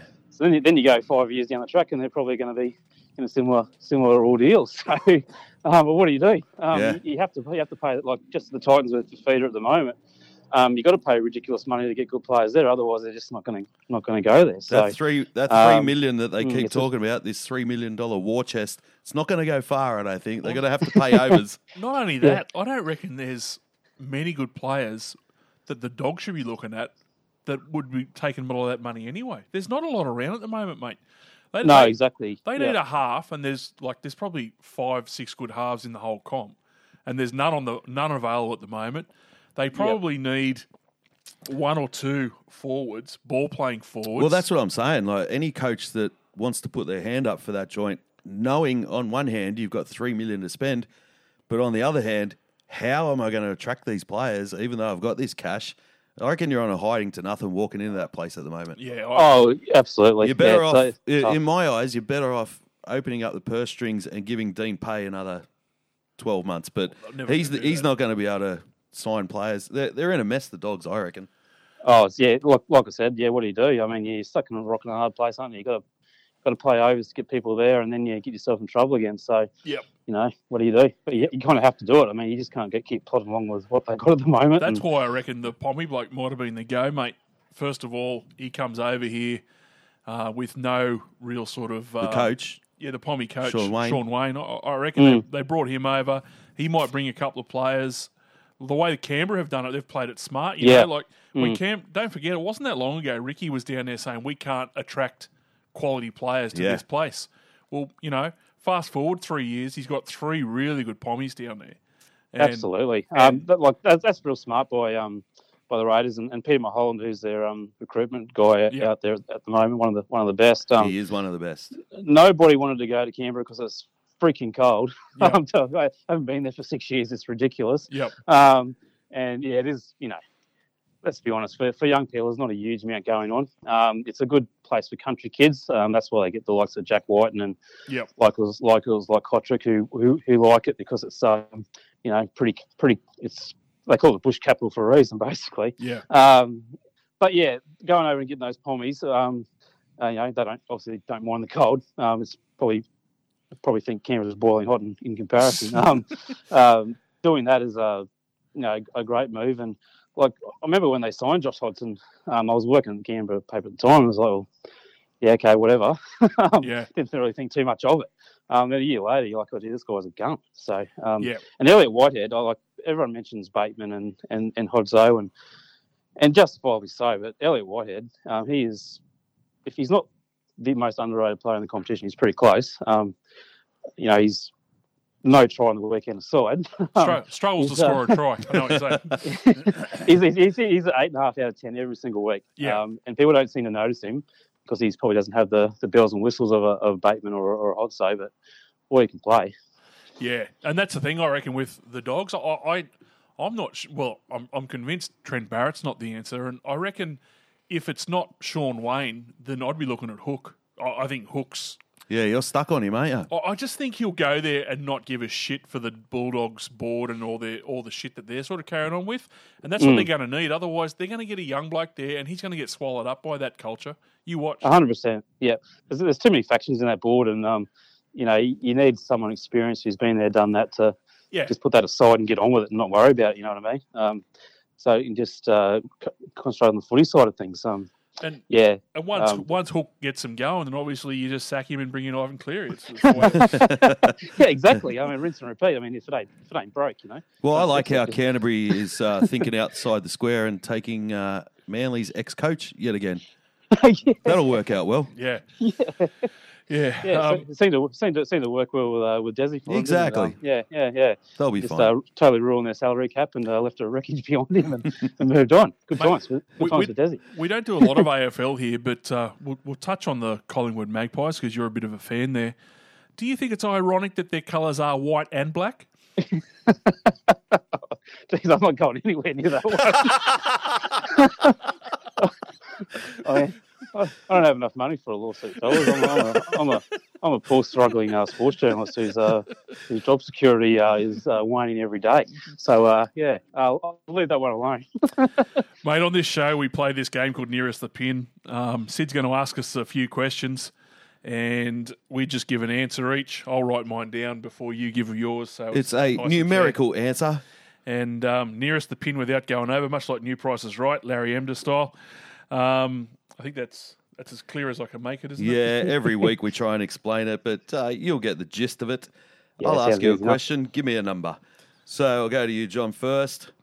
How many Canberra Raiders coaches have there been since the club began? Oh, boy. I'm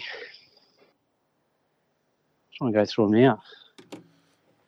Ricky, Furzy, Mal. Oh, Elliot. Mate, if you're on it's Wikipedia, only a two-hour show. I'm gonna, yeah, I'm gonna say nine. Nine. Former went eleven. Does um does Bennett slash Sheens count as two or one? Actually, I'm not sure. That's a good question. But yeah, uh, former went eleven. It's twelve. Bang. Oh, twelve. There so, you go. Oh, look how pu- he's pumped. He's pushed his chest out.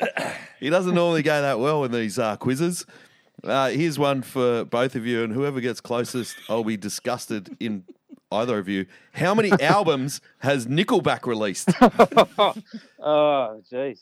Oh, like, like legitimate albums or um, car crashes or, you know, what have we got? Um, uh, or, whether or, they sold or not, whether they were good or not, how many albums? I like are, we talking, are we talking E Ps as well and, uh, uh, you know, rare rare B-sides? And yeah, like that, whatever's in your collection. I'm gonna, I'll say maybe four. They've been around a while. They Six. Have. Six is a good, that's what I would have pinned it at. Former's gone fourteen. Uh, fourteen? Boy. Nine albums is a lot. And uh, John that's gets that. That's way too many. Yeah. So Way six too, gets it. That's not. That's nine too many, exactly. That's it is nine know. Too many. They, they, they said they're going to keep pumping them out until they get a good one out. yeah, yeah. Well, then, exactly then fourteen right. was a good guess. They try again many times and uh, also fail again. But anyway. All right, it's one yeah. all. According to pub location, pub, not not Pablo. according to pub location dot com dot a u, how many pubs are there in the city of Wagga Wagga? Both of you answer on three. Three, two, one. eighteen. nineteen. It is nineteen. Oh, bugging me dead, is it? Uh, unlucky former. Oh, you close. Missed out on that so one. Close. Okay. Yeah, eleven of them, eleven of them down the main street, so it's uh, pretty easy to go on a pub crawl, Wagga. Which one? It is. Which one do all the army boys drink at? Um, I haven't seen any Army boys since I've been here. I was in Townsville for a couple of years, and there was plenty of Army Army guys there. Army but um, Is it Army or Air Force? In Wagga? Yeah. Army or Air so, Force in Wagga? Army or Air Force? Don't know. I, I think Air Force. Oh, I might I be Air Force, Air Force I'm thinking of. Had a bit of yeah, bad anyway. luck there one night, that's all. Oh, did you? Yeah. Bad luck. Yeah. yeah, in the wrong place at the wrong time. Yeah, yeah. I'm sure none of it was your yeah. fault. No. But anyway, uh, how old is Ricky Stewart? Ooh. Should get in trouble with this one. Um, I'm going to say I think that's oh, fifty-eight. fifty-eight? fifty-eight? Jesus. Jeez, no, uh, you're a little bit over. Former went forty-eight. Um, he's fifty-three. Oh, there you go. I wasn't too, I wasn't stupidly far off. Too off. He won't like me. He won't like me for that. They don't tell me I said that. Yeah, no, I won't tell him. I'm going to ring him right now. But anyway, how good's this? It's come down to a tiebreaker, mm. like most weeks. Mm. No, most weeks I don't have a tiebreaker. How many Twitter followers do the Collingwood Football Club have? Oh, boy, a lot. It is a lot. It's more slightly than me. more than me, I'll, I'll, I'm saying. Yes. Um, just just slightly. Um, they're a very, very big team, uh, very well supported. I would say eight hundred thousand. eight hundred thousand. Former's mm. gone two hundred fifty thousand. Maybe I was looking at the wrong one. I had a blue tick, but it's only one hundred thirty-three thousand. Really? That um, that actually surprises me. I thought it'd be a whole lot more than that. But anyway, you'd have a you'd have a spare tiebreaker question, wouldn't you? Um, no. That's I think three draws in a row. One hundred thirty-three thousand. That's um, yeah, that's surprising. That was, disappointing. That's, um, they're Maybe, probably one of the biggest. They're probably the biggest team in the A F L supporter-wise. So um, that's, that's yeah, Buzz. Anyway. They're, they're Buzz. Buzz they're Buzz Rothfield numbers. Yeah. yeah. Don't know how many Collingwood has bought though. yeah. yeah, well, I got plenty of money, so uh, old Eddie uh, can throw it around. So um, yeah, I'm sure they probably they probably might have. Mate, just finally before we let you go, um, you were saying off air before we began that you thought the six again rule call from last year's grand final was indeed the right call. You stand by that? Uh, well, if, if I did in fact say that, I need to be going off to the concussion, uh, off with the concussion rule, and, and not to return for the rest of the season. To be honest, alone fifteen minutes. But um, um, no, that was uh, I, I was at the game. I was at the game. Um, yeah, fair to say that uh, uh, the the train ride uh, from Sydney to Wagga on Sunday or Monday night. From eight thirty at night and got home in Wagga at three in the morning. Um, yeah, it was the worst decision of my entire life. it, wouldn't have, it, was, it, it was worse than Ben Cummins' decision, which was uh, pretty bad. It wouldn't have got um, mentioned on the train ride, surely. Oh, I was I was a wreck. I was I was I was sad. I was angry. I was tired. I was hungover, and I, I had to work the next day. Um, but uh, luckily, my boss was uh, very understanding and uh, pretty much gave me a free pass to do basically absolutely nothing. Nice. um, so when the when the season kicked off this year and they introduced a six again rule, did you think they're taking the piss or what? I was just having Vietnam uh, like flashbacks and, uh, just, uh, in, a, in the fetal position pretty much all the time. But um, it's, uh, yeah, it's uh, I, I, I, it hasn't been too bad so far this week. I, I, I think uh, probably the Raiders players are probably happy it's only a. a Thursday game this week so they can stop being asked about the and reminded about the grand final all the time. Mate, so, what about that? What about that, for a, what about that for a short turnaround? I didn't hear the Roosters fans this week whinging about the Raiders' short turnaround of yeah. only four days. Yeah, well, I just someone was saying earlier today that they asked to they asked to um, stay in Sydney uh, the night before and that was knocked back. They were asked to, asked if they could fly the day of, knocked back. Wow. So they wow. so they got to drive. They got to bus it down to. to Sydney on, on the uh, on the day of and, and try and play a grand final rematch. It's uh, it's a bit that's a bit it's a bit hard to cop. Um, mm. I imagine Ricky's just taking that in his stride though, and uh, you know not worrying about it. Oh no, he'll be he'll be level headed about it all. yeah, yeah, just brush it off. Yeah. Um, Won't get brought up on the bus trip. Well, no, absolutely not. No, what Ricky will be doing this week, he'll he'll be hammering that into his players. He'll be going, boys, you know everything's against us. No one wants us to win. They don't care about us. Blah, blah, blah. He'll be hammering into them. And um, the Raiders may not win, but I'll be looking to uh, kill a few blokes out there, I reckon, on the weekend and, and try and make a bit of an impact. As a, as we said, you're a mad Raiders fan, and that's obvious. Just honestly answer this question. Where do they run this year by the by the end of the year? Well, it depends what players they can get back. Mm. If they can get a couple of, they can get a couple of middles back. Um, they can get Horsburgh and and or Bateman as as a back row back. They might be able to do some damage. Um, I wouldn't write them off just yet. I think with with Hodgson out, um, everything is a bit dictated around them. And and Jack Whiten started the year really well, but the last few weeks he's been pretty quiet and yeah. let, every, let let sort of Josh control things. And Hodgson hasn't really been at his best this year either. He hasn't been right on top of his game.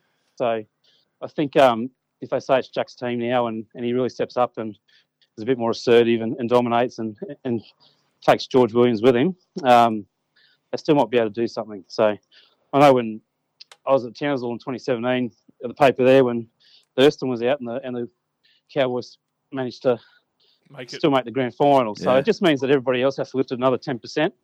And uh, if everyone does that, And and now there's no pressure on them. They play better when there's no pressure on them. No one, everyone's written them off. So that's that's when they generally play better. When everyone wants says they're going to win the premiership, like this year, that's when they start to struggle. So um, that may help them as well. And you just finally, very good signing, Curtis Scott. yeah, yeah. I was wondering if I was wondering if Ricky kept the receipt on that one, uh, so we could, so we could send it send it back to Bellyache. Um, I thought they were best mates. Apparently, um, geez. Uh, He's uh, give him, he's uh, give him a give him a bad one there, hasn't he? But anyway, Curtis um, Scott would have got an all-time spray, surely, from Ricky. oh, at some at some point he would have. Um, I, maybe the, maybe the stuff behind the scenes with his court case and all that kind of thing has distracted him a bit. Mm. Um, perhaps. Maybe. Um, that's that's all that's all I can offer up because yeah, he's he's been pretty bad. Um, well, and s- when uh, when Michael Oldfield was uh, uh, your replacement, um, you know, as solid a player as he is, he's not exactly a world world beater, is he? So. Um, that says a little bit. So, um, but hopefully, um, what's he only got a four or five year deal? That'll go by pretty quick, won't it? oh yeah, yeah. Well, Sid, yeah. Sid can attest that it is very hard to play a game of rugby league when you're trying to clear capsicum spray out of your left left nasal passage. So. Yes, it's, I've been there, done that. yeah, so it doesn't help Reeds in defence as a centre when you got when you can't see. So yeah, that's probably a bit of a. Bit of a setback, I always thought. All right, brother. Thanks once again for joining us. You asked for it. We did it. Uh, thanks for coming on Full Career of the Boys. Don't forget, you can find this bloke at most Wagga pubs or get onto Twitter. He's very good at the Twitter game uh, or Instagram, at Tuxie eighty-one. Thanks once again, Mister John Tuxworth. No worries, guys. Thanks for having me. Full credit to the boys. Need a sparky, then make the call to N D F Electrical. Do you need electrical work done? N D F Electrical provides expert service and advice on a wide range of commercial and residential projects. With over twenty-three years experience, N D F Electrical have you covered for all your electrical needs, from the Gold Coast, Tweed Heads, Byron Bay and everywhere in between. For a free quote, go to N D F electrical dot com dot A U. Electrical. All right, Sid, with thanks to the number one electrical company in all the world, it's time for the number one podcasting segment in all the world. It's time for this. We all want you to go grab a mirror. We're all hoping that you'll change your way. And no message could be any clearer. If you want to make the world a better place, take a look at yourself and make a change. Yes, it's time for Grab a Mirror here. Um, don't forget, you can reply to my first tweet on Tuesdays, Tuesdays only, seven thirty. Use the hashtag Grab a Mirror, hashtag G A M. I do another tweet at around three thirty. Same thing, hashtag Grab a Mirror. I think you're a bit late this week. Hashtag this G A M week today. I was a bit late today. Yeah, we got a bit um, sidetracked. Yeah, thanks for that, fact checker. Um, but Sid, I'm going to go first. Yeah, you should go first. Now, in this day and age, Sid, yes, it must be difficult for restaurants to cater for all the various diets that are all through society. I mean, look at McDonald's. They've got their low-carb options. They've got options for veggios. Do they? As well as their regular salad dodgers menu. But this week, officers from a local unit were on patrol, and they witnessed in the city of Plymouth uh, a crime. Well, it is a crime. Officers say they saw local man, uh, Ray Bees, uh, sitting on a park bench eating some Maccas when a seagull landed near him. Mister Bees reportedly claimed that the bird was trying to steal his McDonald's. So he did what any normal, right-minded person would do, Sid. Mm-hmm. He grabbed the seagull and he bit it. Now, the bird apparently appeared to be injured as a result of the bite, and it flew away despite being in a state of duress before officers could inspect it to see how bad the injuries were. Now, Ray uh, was immediately accosted by the police and reportedly admitted to being under the influence of drugs at the time. No shit, Sherlock. The suspect was taken into custody since seagulls are a protected species in the area, Sid. Really? That's right. Why? Old rats with wings are under some sort of protection order. Now, the McDonald's fan is reportedly facing up to six months in prison. What? Or a fine of about six thousand three hundred dollars, all for just tasting this feathered vermin. Now, in a statement obtained by Cornwall Live, a spokesperson for the police said he sunk his teeth into it before throwing it to the floor. Officers had seen the incident, immediately went over and detained him and took details from him. Around this time, the man volunteered the information that he was under the influence of some drugs, and it was decided that he would be taken to Derriford Hospital for treatment. He said he would have eaten the whole bird, but he ran out of sweet and sour dipping sauce. Now, he said the bird uh, smelled a bit like fish but tasted like chicken. Now, the seagull was clearly injured by the incident but flew off before we were able to check its welfare, the police spokesperson said. We don't know what happened to it afterward. Uh, Southwest News Service, that's right, the news are now involved, reported that a police spokesman also stated, Uh, yesterday, we detained a, a male who attacked and injured a seagull in the city centre. Love them or loathe them, seagulls are protected under the Wildlife and Countryside Act. Now, local animal rights groups have been inflamed. Of course they have. By this situation, have been demonstrating against Ray Bees, saying that the penalties aren't hard enough for his blatant crime, with many holding placards with the phrase, "Bird Lives Matter." Now, some of the protests... I see that trending on Twitter, hashtag B L M. Have, some of the protests have become violent, with uh, Colonel Sanders statues pulled down and Red Rooster stores being set on fire. Now, Bird Lives Matter spokesperson, Big Bird, said he had begged for the protests to stop with the violence, hoping peace would be restored. So grab a mirror, Ray Bees. Leave the rats with wings alone. That's more your Wuhan style of delicacy. Equal ten. At C. Hemsworth twenty-one. That's right, Chris Hemsworth. Big fan of the show. Yeah, he's a megastar. Loved you in Thor. Yeah. Hashtag grab a mirror, hashtag G A M, at N R L underscore Bulldogs. Put them in it. The Family Club. Put it in inverted commas. If you were a family, you'd have been the Malats. Oh, wow. Dean Pay had a back of te- uh, sorry, a team of backpackers. What was he supposed to do? Oh. Equal ten. At Rick underscore D underscore P. Uh, Ricky Palmer. Hashtag grab a mirror at former underscore legend. Eh? For claiming that hashtag grab a mirror is podcasting's number one segment. We all know that at Sid Punt's Beck Jugget updates have overtaken it. Hashtag ordinary girl. Hashtag, what has she done this week? Hashtag, edge of my seat. Well, do you want to know? Yeah, why not? Might as well chuck this segment in right now since it's the uh, number one podcasting segment of all the lands. I'm just an ordinary girl. Sometimes I'm lazy. I get bored. I get scared. I feel ignored. I feel happy. I get silly. Okay, Beck Jugs update this week. Headline number one. Oh, what is it? Are you ready? Yeah. Edge of your seat stuff. A F L wag Rebecca Judd enjoys chocolate. That's it. Fascinating stuff. Chocolate what?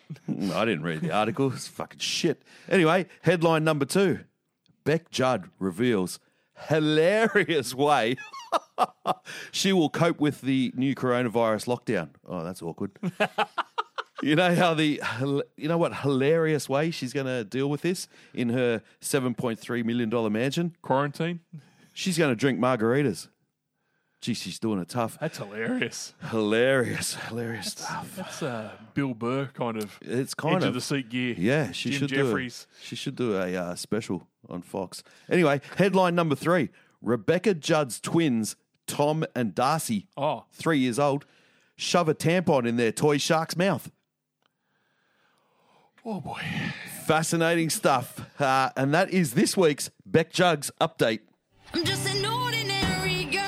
Sometimes I'm lazy. I get bored. I get scared. I feel ignored. I feel happy. I get silly. Caught me off guard. I wasn't going to play that segment till later, but uh, here we are. equal ten. At Schooniversity. Schooniversity. Welcome on board. I'm not sure if I've heard this fella before. Hashtag grab a mirror. People in pubs coming to watch footy and drinking only water. Buy oh, a yeah. buy a beer, you tight ass McMutt. one hundred percent. Sick of denying people access who are willing to sink beers and buy meals while you're taking up space during restrictions. Or bring in a six beer minimum, Boris, at Gladys Beach. Now, that would be, that'd be a good policy. She should read that tweet and take that to cabinet. Um, Probably skip the Boris bit. Oh, yeah, that's awkward. Equal ten. How many equal tens do we have this week? Super McMutt at Super Grover four. Hey, Grover. Grab a mirror at Sid Punts. Hey. You've been saying you're fixing that shitty equal button for weeks now. Yeah. Well, we fixed it today. What do fixed you think it. of it? Hashtag number one job. Hashtag lazy McMutt. No, that sounds good. This is how it goes. It's changed. Equal ten. At Johnny Bombora says... Why did you look at me like that? Hashtag, Who's Johnny Bombora? Hashtag grab a mirror, canned tuna. The fact that you're in the, the fact that you think you're in the same league as red salmon is laughable. It is hashtag, laughable. Hashtag tastes like a sponge. Hashtag smells like an Alawa toilet block.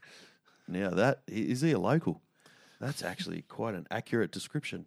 Equal ten. At Juan Farkor. Hey, Wani.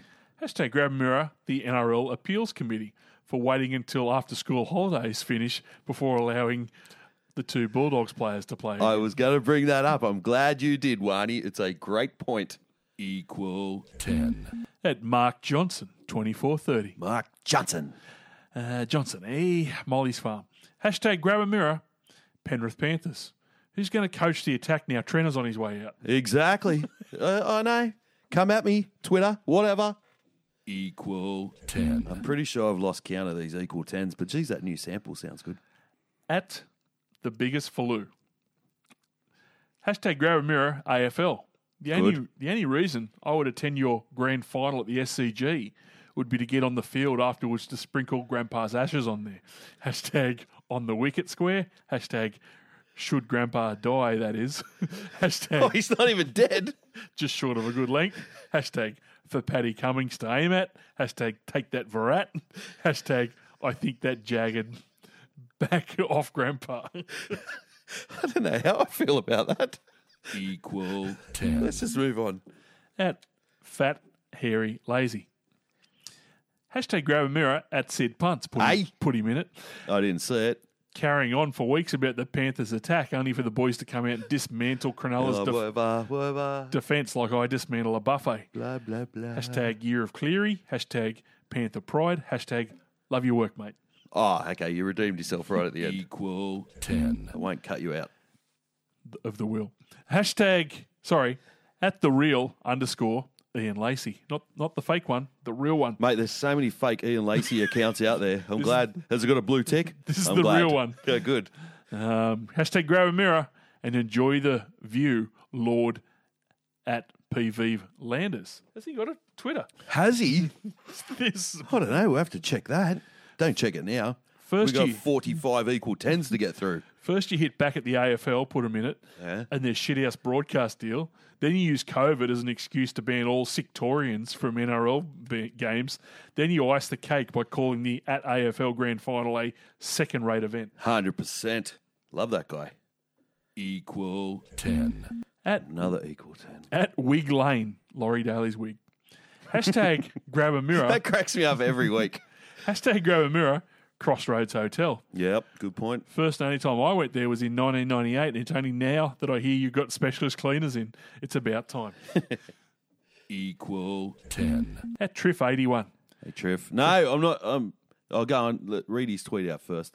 Hashtag grab a mirror, Campbell Graham's head. Yeah, I knew this was going to come out. How dare you come into contact with Grub Reynolds' foot like that? You're looking at three weeks on the sidelines for that intention, intentional headbutt. Hashtag grab a mirror, Grub Reynolds for leading with the back of your head into Mitchell's arm. Hashtag dog shot. I was going to get into a Twitter war with Triff, but I thought there's no point because he's an idiot. What was that about? Uh, about that incident. I, I didn't see anything wrong with a West Tigers player kicking a South Sydney player in the head, and I still don't. I well, stand by that. There's a certain bloke in the leadership group that's really come out strongly against Josh Reynolds today. Really let himself down, let his family down, and let the leadership group down. Well, we're going to have a new leadership group anyway. And I'm going to ban Triff.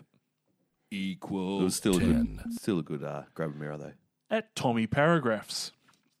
Hashtag grab a mirror. Myself. Put myself mm, in hey, it. Hey. Did he actually put, put myself in it? He put at myself. Yeah, nice. uh, for deciding during lockdown the at Sea Eagles will be my favourite team because I have the same name as Tommy Turbo.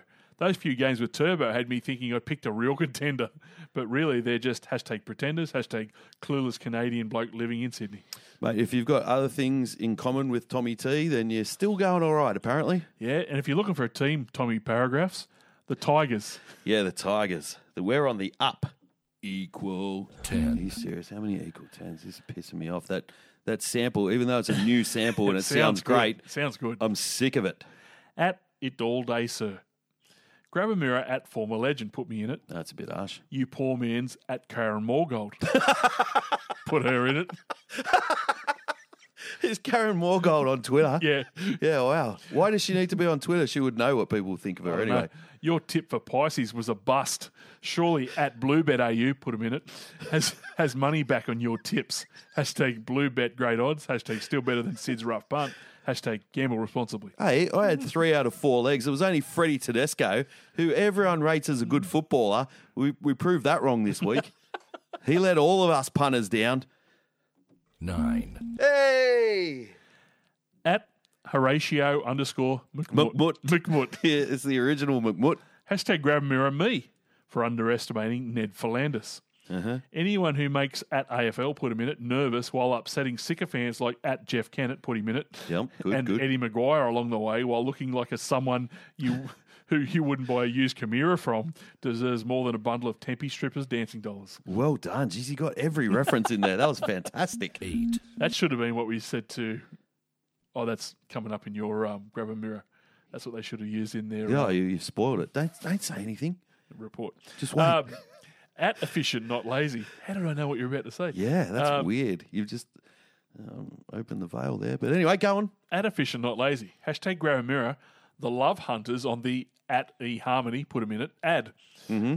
The blokes look like they've got bodies stored in the freezer, American Psycho style, while the ladies look like they're up for anything as long as cash is involved. Where's old mate with a beer gut just looking for a drinking partner? Uh, you can find me on there. That's Grindr. Seven. At Cyril Sidestep. Now listen to this. Okay, well, we'll listen to all of them, but okay, I'll make particular You're about to block. You're about to block this bloke. So. Oh, all right. Hashtag grab a mirror. At West Tigers, put him in it. Hey. Fans who think the heir to the Melbourne Storm throne, Harry Grant, will stay and play at your club in twenty twenty-one. Yeah, the, he will. The only heir to a throne that stayed and played hard at a dodgy joint was Prince Andrew. Hashtag cheerleader enthusiast. Hashtag hooker talent scout. I don't even know why you read that one. Blocked. Six. At N R L for breakfast. Grab a mirror, the at N R L, put him in it. On their master plan to have male model coaches, T-Baz will join John Morris as their initial stand. Sorry, as their initial take. Stand by for Craig Wing to be announced at the at New Zealand Warriors. Dreamy. Hashtag genius. Hashtag who's next. Hashtag not Fitzgibbon. Five. Um, at Eels T C T. The Cumberland, the Cumberland throw. throw. Hashtag grab a mirror. Charlie Staines. The Stain Boy. The skid mark. The nappy sand. Come. Um, Charlie Sheen. It was bad enough you scored more tries in your N R L, N R L debut than the N R L underscore Bulldogs, put them in it, have scored all season. You then rubbed it in by throwing a party with all your mates from school. Hashtag is Forbes near Coffs Harbour. Hashtag trifecta. Well, you've got to rub in a cum stain. Four. At B N D W S N, Corey Dubois. Grab a mirror at former legend. Put me in it. Hey. For dishing out Mystic Former's horoscope predictions.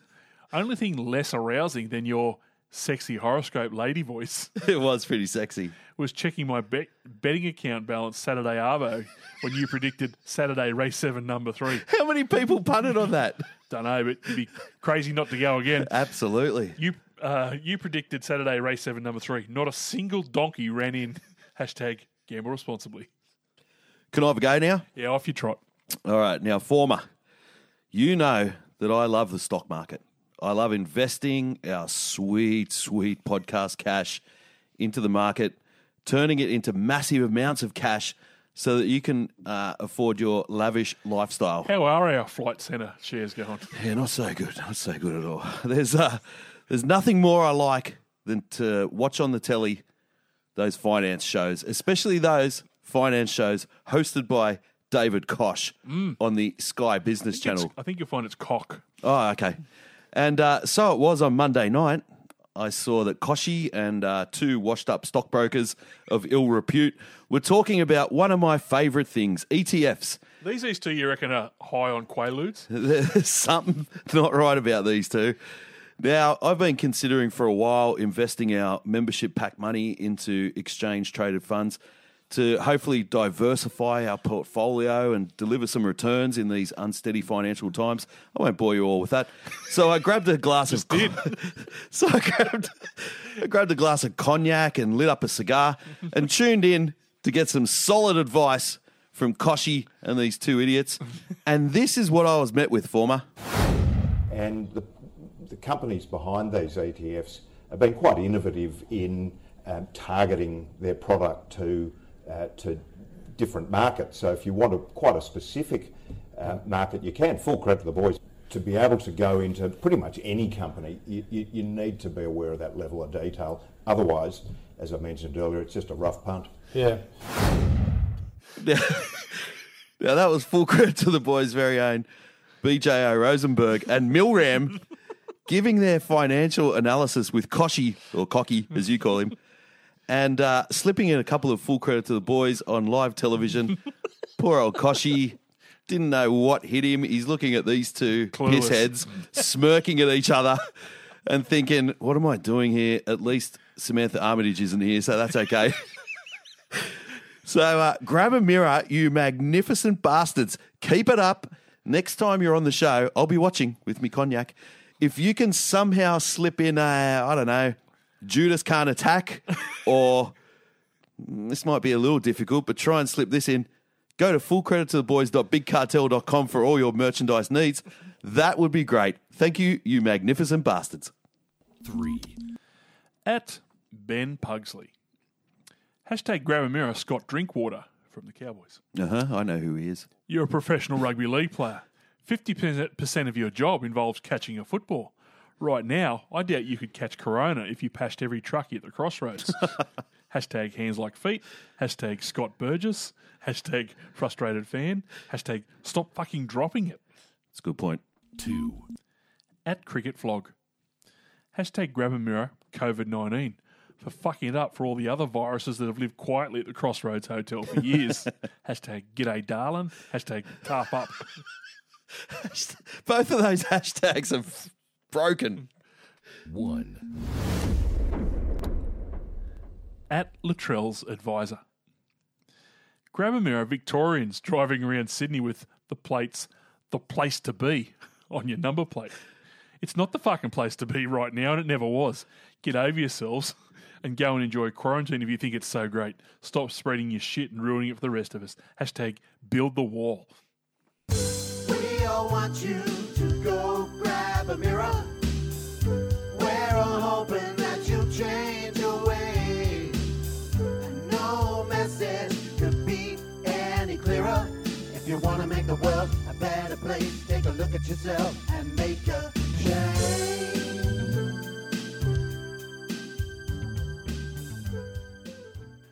All right, so it's time for this. N R L Round Preview brought to you by Bluebet. Bet Australian, bet with Bluey at bluebet dot com dot a u or download the app today. Yes, it's twenty twenty. It's uh, round ten of the N R L, and uh, of course every week when we review or preview the round, we get this bloke on board. He's a stat man. Thanks to Bluebet, it's Andrew Ferguson from Rugby League Project. Find him on Twitter at Andrew R L P. How you going, champion? Good, thanks, guys. Yourselves? Good, good, good. Pretty, pretty good. How's the podcast going, Fergo and the Freak? Yeah, we had a uh, seven-day hiatus for no reason, and then we're um, pumping out episodes again now, so we'll have everyone's ears bleeding by the end of the week. Is it safe for you to pump out episodes while you're in lockdown? Um, I'm assuming yes. Yeah, run with it. Yeah. You got to keep these bored Victorians, give them something well, you know, to listen to. Most livable Victorians, city. Most Victorians li- and pumping in coronavirus is something that's not new down here. Most livable city in the world, mate, if, if you want to live in your lounge room. Um, all right, let's start. Let's on, talk footy. Let's start on Thursday night, boys, and it's the Sydney Roosters. They're playing the Canberra Raiders. It's a replay of last year's grand final, of course. one dollar twenty-five the Roosters, four dollars for the six again Raiders. What are the stats saying here, Andrew? Uh, not a single player in the Canberra squad for this match was even born the last time the Raiders won a game at the S C G. Do you give them any chance of winning? None. What do you reckon their margin will be? Oh, I reckon the Roosters might put twenty on them. Really? Mm. Interesting. Mm. Um, it's going to be tough, Canberra. Four-day turnaround. I'm surprised the Roosters aren't blowing up about it. Uh, Roosters will win. I think this game will say a lot about the rest of the season for the Raiders. The Roosters. Yeah. Um, Friday, and we start with Melbourne taking on the Gold Coast Titans. Jeez, I'm looking forward to this one. It's on the Sunshine Coast. Uh, first time, I think, ever the N R L has had a game in the Sunshine Coast. It's one dollar eight, the Melbourne Storm. It's eight dollars. That's right, eight dollars. eight dollars. The Gold Coast Titans. That's with bluebet, bluebet dot com dot a u, of course. Um, Andrew, what are the stats saying, mate? The Titans have won twenty percent, twenty-seven percent of their away games that they played in Queensland. Hmm. So they go all right, go all right away from their home because they don't go well at it. Um, what are you thinking, mate? It couldn't, could they? Um, I'd be put. I'd, I'd, I'd be surprised if the Storm don't hit fifty. Yeah, I think the Storm will win. Um, yeah, I, I just don't want to hear that Titans theme song again. No, it's terrible. It's horrible. I think the Storm are safe bets this weekend, of course. The second game, it's the game of the week. It's West Tigers taking on the Brisbane Broncos on a Friday night. That's right, the Broncos back on a Friday night, and thank God for that. Oh, yeah. Bluebet have the Tigers at one dollar fifty and Bluebet have the Broncos at two dollars sixty. Andrew, what are the stats saying? Uh, the Broncos under Anthony Seabold have never beaten the West Tigers. Fair dinkum. Yeah. How many times well, they played? One. But this week, is Seabold coaching? Who knows? Uh, Alex Glenn. I Who's think. in charge? The glassy at the club? Who knows? Who are you backing, mate? Uh, I'm going to go with the Tigers, of course. Um, well, you know what? I'm going out on a limb here. No, the Tigers will win. Yeah, I think the Tigers And they'll cover win. the start. They'll oh, beat them by more than six. I thought the Broncos were very ordinary last week. Uh, see, St George Illawarra Dragons, they take on the Canterbury Bankstown Bulldogs, these old classic rivals. one dollar thirty the Dragons are with Bluebet. Uh, three dollars fifty-five the Bulldogs. This is not one of those classic eighties St George versus Bulldogs games, though, is it? No. No. no. Morris, uh, Slippery Morris versus, yeah. no. Turvey. And, Turvey yeah. and the Mortimer boys. Um, Andrew, what are the stats saying here, mate? The Dragons last week racked up their seventh win from their last twenty-seven games. Now, the Bulldogs and the Warriors, who have both parted ways with their coaches this year, have each won ten of their last twenty-seven games. Very interesting. That means the Dragons stick solid. Um, who are you tipping, mate? I am going to lean towards the Dragons, but this is going to be a game worth ignoring. Yeah, it is. Uh, I also am going with St George. I spoke to a couple of people at a lodge meeting last Wednesday, and they are super confident that they've got the balance of the team right, and the Dragons will just pip the Bulldogs. Yeah, I'm backing the Dragons. I can't see, can't see how the the Bulldogs might win another game this year. Um, second game, South Sydney Rabbitohs. They're taking on the Newcastle Knights. This will be a, a tight game, I reckon. It's one dollar eighty the Rabbitohs with Bluebet. It's two dollars the Knights. This is one I can't split. Yeah, it's a dangerous give me, game. Give me some stats that I can split these two. Yeah, this one's not going to help. um, South have won just sixteen games against the Knights since nineteen eighty-eight. But nine of those have come in the last ten games. Well, help me out. Who's going to win? I'm going to go with South. mm, no what confidence. Are the, what are the odds again? one dollar eighty. Uh, Bluebet have the Rabbitohs at two dollars. They have the Knights at. I wasn't impressed with the Knights. The stupid cheat. Really? Cheating. I thought that four points in that would have been a real impressive uh, display. No, I wasn't impressed. I, I don't think their attack's much chop. But uh, also, Also didn't fancy the Rabbitohs cheating their way to victory against the Tigers. That'll take a lot out of them, but I'm thinking the Bunnies will sneak home. Well, I'll give you one guarantee, dead set, rock solid. Gago won't score three tries this week. No. Um, I'm going to back the Knights. With well, no, no confidence. You know what? I'm not even bagging you. I bagged you last week about Saint George, and that came to slap me in the face, didn't it? Well, speaking of slapping you in the face, here they are, the Manly Seagulls. Promise a lot, deliver little. three dollars eighty with Blue Bet. They're taking on the Parramatta Eels. Parramatta who, will win. Who are one dollar twenty-seven with Blue Bet. Keep going. Andrew, stats, please. Parramatta has won seventy-five percent of their games when Mitch Motes hasn't played for them, while Manly lost to the Dragons last week. What are you tipping? Parramatta, easy. Yes. I yes. I think we're all in on this one. Might be an interesting game, this next one. It's the New Zealand Warriors. They're taking on the Cronulla Sutherland Sharks. It's two dollars ninety with Blue Bet, the Warriors. It's one dollar forty-two, the Sharkies. Andrew, stats. The Warriors are undefeated at Central Coast this year. sixty-nine percent of their points in twenty twenty have been scored in their three games there. Mm. Um, so in twenty twenty, they averaged twenty-seven points per game at Gosford and just six points per game everywhere else. This is a danger game because the few players that are just going to play this game and then go home. Yep. Maybe they're going to want to fire up. Yep. And the Sharkies are hot and cold. Yep. The Warriors, they want to come out there and smash them and then go Given, and party and eat whitebait and lolly cake. Giving Adam Blair his uh, send-off. I'm not sure. What do you think, Andrew? Uh, I'm going for the Sharks. I've got the Sharks written down. I'm starting to question myself now. I'll go the Sharks in a tight one. I'll go the, the Warriors. Uh, and the final I game... I want to change now because you're a heaps better tipster than me. The final game... The Penrith Panthers, that's right, the non-attacking Panthers who put fifty-six points on last week. They're taking on the North Queensland Cowboys. It's one dollar fifteen with Blue Bet, the Panthers. It's five dollars fifty, name your own price, the Cowboys with Blue Bet. Andrew, what are the stats saying here, mate? Ivan Cleary has coached Penrith to just one win from six games against North Queensland with an average losing scoreline of twenty-eight to twelve. Yeah, but Trent Barrett's there coaching their attack. That's right. And he's a master attacking coach. Yeah. Andrew, who are you tipping? Penrith. Yeah, I'm picking Penrith. I think they've turned a corner. Their attack looks amazing now. Thanks to Baz. Yeah, thanks to Baz. um, yeah, I can't see going any other way. I think the Penrith Panthers will do this and do it in a canter. I think there might be a bit of a score put on there. Yeah, Cowboys are rubbish. But do you want me to do me rough punt? Do it.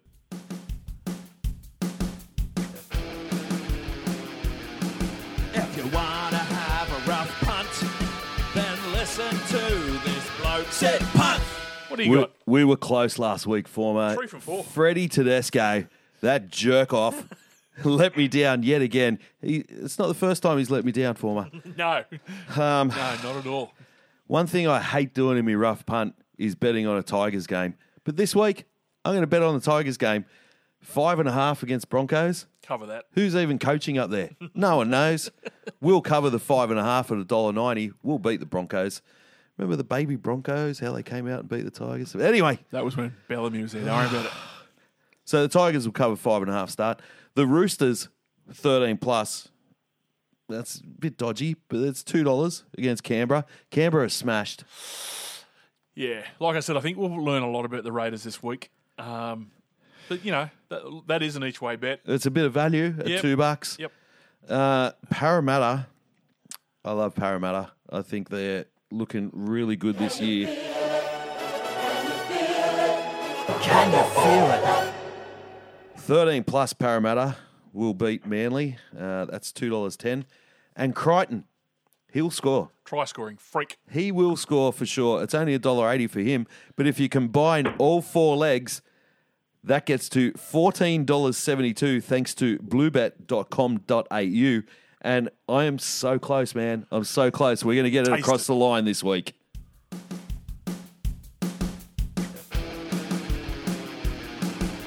you want to have a rough punt, then listen to this bloke said punt. And as I said before, you can listen to Andrew's podcast, uh, Fergo and the Freak. It's available where all good po- podcasts are found. and some shitty ones. Uh, you can follow him on Twitter at Andrew R L P, or don't forget, Rugby League Project. Give him a hand. Patreon down the left-hand side column. Give it a tick. Give him, I don't know, maybe a thousand, maybe two thousand bucks a week. A yeah, week, yeah, yeah. yeah. Don't, don't go over the top. Just a just a lazy grand a month is yeah. fine. Don't be so miserable. Get, get those short little arms in them big deep pockets and help the bloke out. It's a wonderful rugby league resource. It certainly is. Until then, mate, we'll talk to you next week. Pleasure, guys. Here's the stat man. Let's do this. Roll the sack. Open the sack, empty the sack. The boys' sack. Yeah, it's the boys' sack. Mail and feedback time, Sydney. And um, yep. what's what's news this week? Um, we only have a few membership packs left. I've posted all of them out. Anyone that's bought one, they should be on the way or have already got there. There's probably only about a dozen left. Uh, but something I did notice this week. We have a hotspot, former. Full credit to the boys. We've gone viral. Full credit to the boys is extremely popular, if we're going off membership packs, extremely popular in Cooma. Right. Do you know where Cooma is? Absolutely. It's down near Jindabyne. Yeah. Who's the footy team down there? Do Stallions. You know? Very tough away. The Cooma Stallions? Group sixteen, mate. Uh, yeah, uh-huh. yeah, Cooma Stallions. A very tough away game. Um, oh, yeah? Yeah, the uh, away uh, dressing It'll be cold. rooms. It'll be cold down there. Well, the away dressing rooms are very cold when they fill them with water before we get there. That's all I'll say That's about that. That's old school. That's good. So I did some sums. The amount A couple of, of good footballers come from there too. Yeah. Obviously. Brett White from the Raiders. Oh, yeah, yeah. Uh, Sammy Williams, who also plays at the Raiders. Is it a breeding ga- breeding ground for the Raiders? It's a reckon? breeding ground for Full Credit the Boys members, I believe. It certainly is. We have had so many membership packs come out of Cooma recently, so I went and did some sums from the population of Cooma compared to how many membership packs we've got. We have zero point zero zero one percent of the whole population of Cooma. Is that right? Is now a member of Full Credit to the Boys. Second only, I think. I've got to recheck my stats. Second only to the region of Oatley, where I'm the mayor, and we're about twenty, twenty-two percent. Yeah, but you sold about twenty of those to I G A. Uh, Employees. Mate, you come in and buy a pack of ciggies at I J, you get a free membership pack. So it's slightly slanted. But, you say free. But Cooma. It's factored into the price. one hundred percent it is. But uh, yeah, Cooma is an absolute hotspot. We, we, might... should, we should do a live show down there. That's what I was thinking. We should probably, I think. Well, the uh, Stallions would have to do a prezzo night. Surely they need a couple of M Cs. We if bring, you want we can bring Sid a couple Punts of loose and units. Former legend to come down to uh, the prezzo night. We are happy to go and do it. Outside of COVID. Very available. I think there's yeah. a couple of good pubs down there. The Alpine, the Cooma, uh, the Australian. Jeez, you've done some travelling, you know. I know pubs, that's right. You know, know pubs and footy clubs. um, anything else this yes, week? Yes, the other thing that happened this morning is that the uh, Full Credit to the Boys Team of the Century Rugby League jerseys came in. They look the business. Don't they? We've got one hanging here. I'm looking at it right now in the studio, the Full Credit to the Boys Quarantine uh, Gower Studios. Uh, they are the business. So anyone that bought one of them, I'm going to be sending them out this week. And there's one guy that bought a membership pack and a jersey, and he's been sitting there waiting for his membership pack. And I told him, it's not going to fucking happen. But it's on its way. It's now going to happen. All right. So thank you to everyone that is a member, especially you Coomans. Thank you to um, is that John, what they're called? John Tuxworth for coming on. He's great value. He, like I said, he's very good value on Twitter as well. He'd be a Group sixteen fan, wouldn't he? Well, he'd be aware of Group sixteen. Oh, no, sure. Group nine down there, isn't it? No, uh, Group nine is. Yeah, I think it's Group nine. Anyway, Group nine's oh, Picton. You know, Group nine's Picton. Yeah, whatever. Um. Anyway, uh, anything else? No, that's about it. Well, all I want to do is I want to sex you up all night, girl. You make me feel good. I want to rub you down, but I want to sex you up. Good night, everyone. See you around.